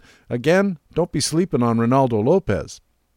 Trevor Cahill has five quality starts but only one win, and he also gained almost $3 in value, climbing up into the top 40 among starters and into the top 70 of pitchers overall. Finally, with eight quality starts but only six wins, remember quality starts count more heavily because there are fewer of them, Tanner Roark picked up more than $3 and jumped 27 overall slots into the top 20 among starting pitchers and the top 30 among all pitchers. Some of the big decliners JA Happ, Eduardo Rodriguez, and David Price. The relievers who gained value were those who had significant saves totals, pretty much as we'd expect as the starters fell. Changing net relief for saves was not a surprise. Giving more relievers paths to value resulted in more relievers reaching the top 135 rosterability threshold, although I'm not actually sure rosterability is even a word. The starter reliever number split rose a couple of points in the reliever's favor, while the value split actually moved a little bit towards starters. The two big gainers were hybrid relievers. Lefty fireballer Josh Hader became the top reliever on the board, adding more than a dollar because his six saves were buttressed by eight holds. Similarly, Adam Ottavino saw a value jump of $4 plus thanks to his 12 holds. Jeremy Jeffress and Joe Kelly also climbed, both of them into double digit value. The big value drops were all the closers, led by Edwin Diaz and Wade Davis, who lost more than $6 apiece when their regular values, driven by league leading saves totals, suddenly had reduced impact. The idea of including holds in the category was to add value to non closer relievers, who would lose out, as noted, in a quality starts environment because they wouldn't get credit for their vulture wins. And it seemed to work, as the overall category values were more compressed and seemed a little more fair. Finally, I ran the custom draft guide with both the quality starts change and the net relief change. There were big gains for some setup guys like Archie Bradley, Matt Barnes, Ottavino, and Chris Devenski. The biggest drops again included saves only guys, focusing on the ones with pedestrian or worse decimals, like Shane Greene, Fernando Rodney, and Alexander Colomé, as well as some starters like Brandon McCarthy, Brent Suter, and Chris Stratton. Overall, the pitcher value proposition still weighed significantly towards starters. Feeding some value into the Haders and Devenskis of the game seemed like a positive outcome, given how valuable they are to their real world teams. The major gain was de emphasizing wins and saves, which was kind of the point at the outset. Once again, I don't believe for a minute that any of this will generate excitement for getting rid of wins and de emphasizing saves from scoring methods. I still think they should be replaced to get a broader and fairer way to assess actual pitchers. And it was more than a few years ago when we started hearing some fantasy writers suggesting on base percentage should replace batting average, and that change has taken hold in many leagues. For Baseball HQ Radio, I'm Patrick Davitt, Master Notes columnist at baseballhq.com. You can get Master Notes delivered to your email inbox in the weekly free Baseball HQ e newsletter. Just go to baseballhq.com and sign up. You can also read Master Notes for free at the Baseball HQ website, and of course, we also have Master Notes here at Baseball HQ Radio every week. And that's Baseball HQ Radio for Friday, June the 1st. Thanks very much for taking the time to download and listen to show number 19 of the 2018 fantasy baseball season. I also want to thank our guest for this Friday full edition, Scott Pianowski from Yahoo Sports. Scott's a wonderful guy, one of my favorite guests on this podcast. I also want to thank our regular commentators from BaseballHQ.com, the best fantasy baseball website in the business. Our Market Watch commentators were Harold Nichols and Jock Thompson. Our Minor League Minute was presented by Baseball HQ Minor Leagues analyst Rob Gordon. Our frequent flyer commentator was Baseball HQ analyst Alex Beckey, and our pitcher matchups report was presented by Baseball HQ analyst Greg Fishwick. Thanks as well, and as always, to Todd Zola, our regular guest on Talk with Todd. I'm Patrick Davitt, Master Notes commentator and the host of Baseball HQ Radio. I sure hope to see you on the baseballhq.com subscriber forums. And remember, you can stay in contact with Baseball HQ on Facebook and on our Twitter feed at Baseball HQ. You can also follow me on my personal Twitter feed at Patrick Davitt, where you'll always be the first to know when a new podcast is available. More importantly, please tell your friends about Baseball HQ Radio and take a second to go to iTunes or Stitcher or Pocket Cast or wherever you get your pods and leave Baseball HQ Radio a good review and rating. It really does help us find new listeners, and that helps us keep the podcast going. Thanks again for listening.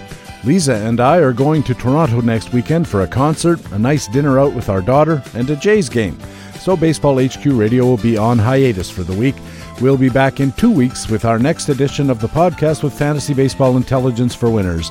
It is Baseball HQ Radio. And so long.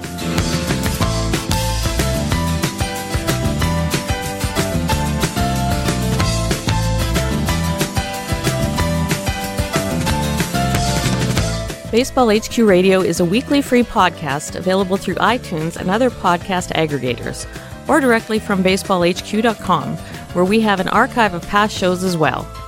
Just look for the HQ Radio microphone logo on the right side of the baseballhq.com homepage. Baseball HQ Radio is a production of the USA Today Sports Media Group. The opinions expressed on Baseball HQ Radio are those of the individual speaking and not necessarily those of the USA Today Sports Media Group. The program is produced and edited by Patrick Davitt.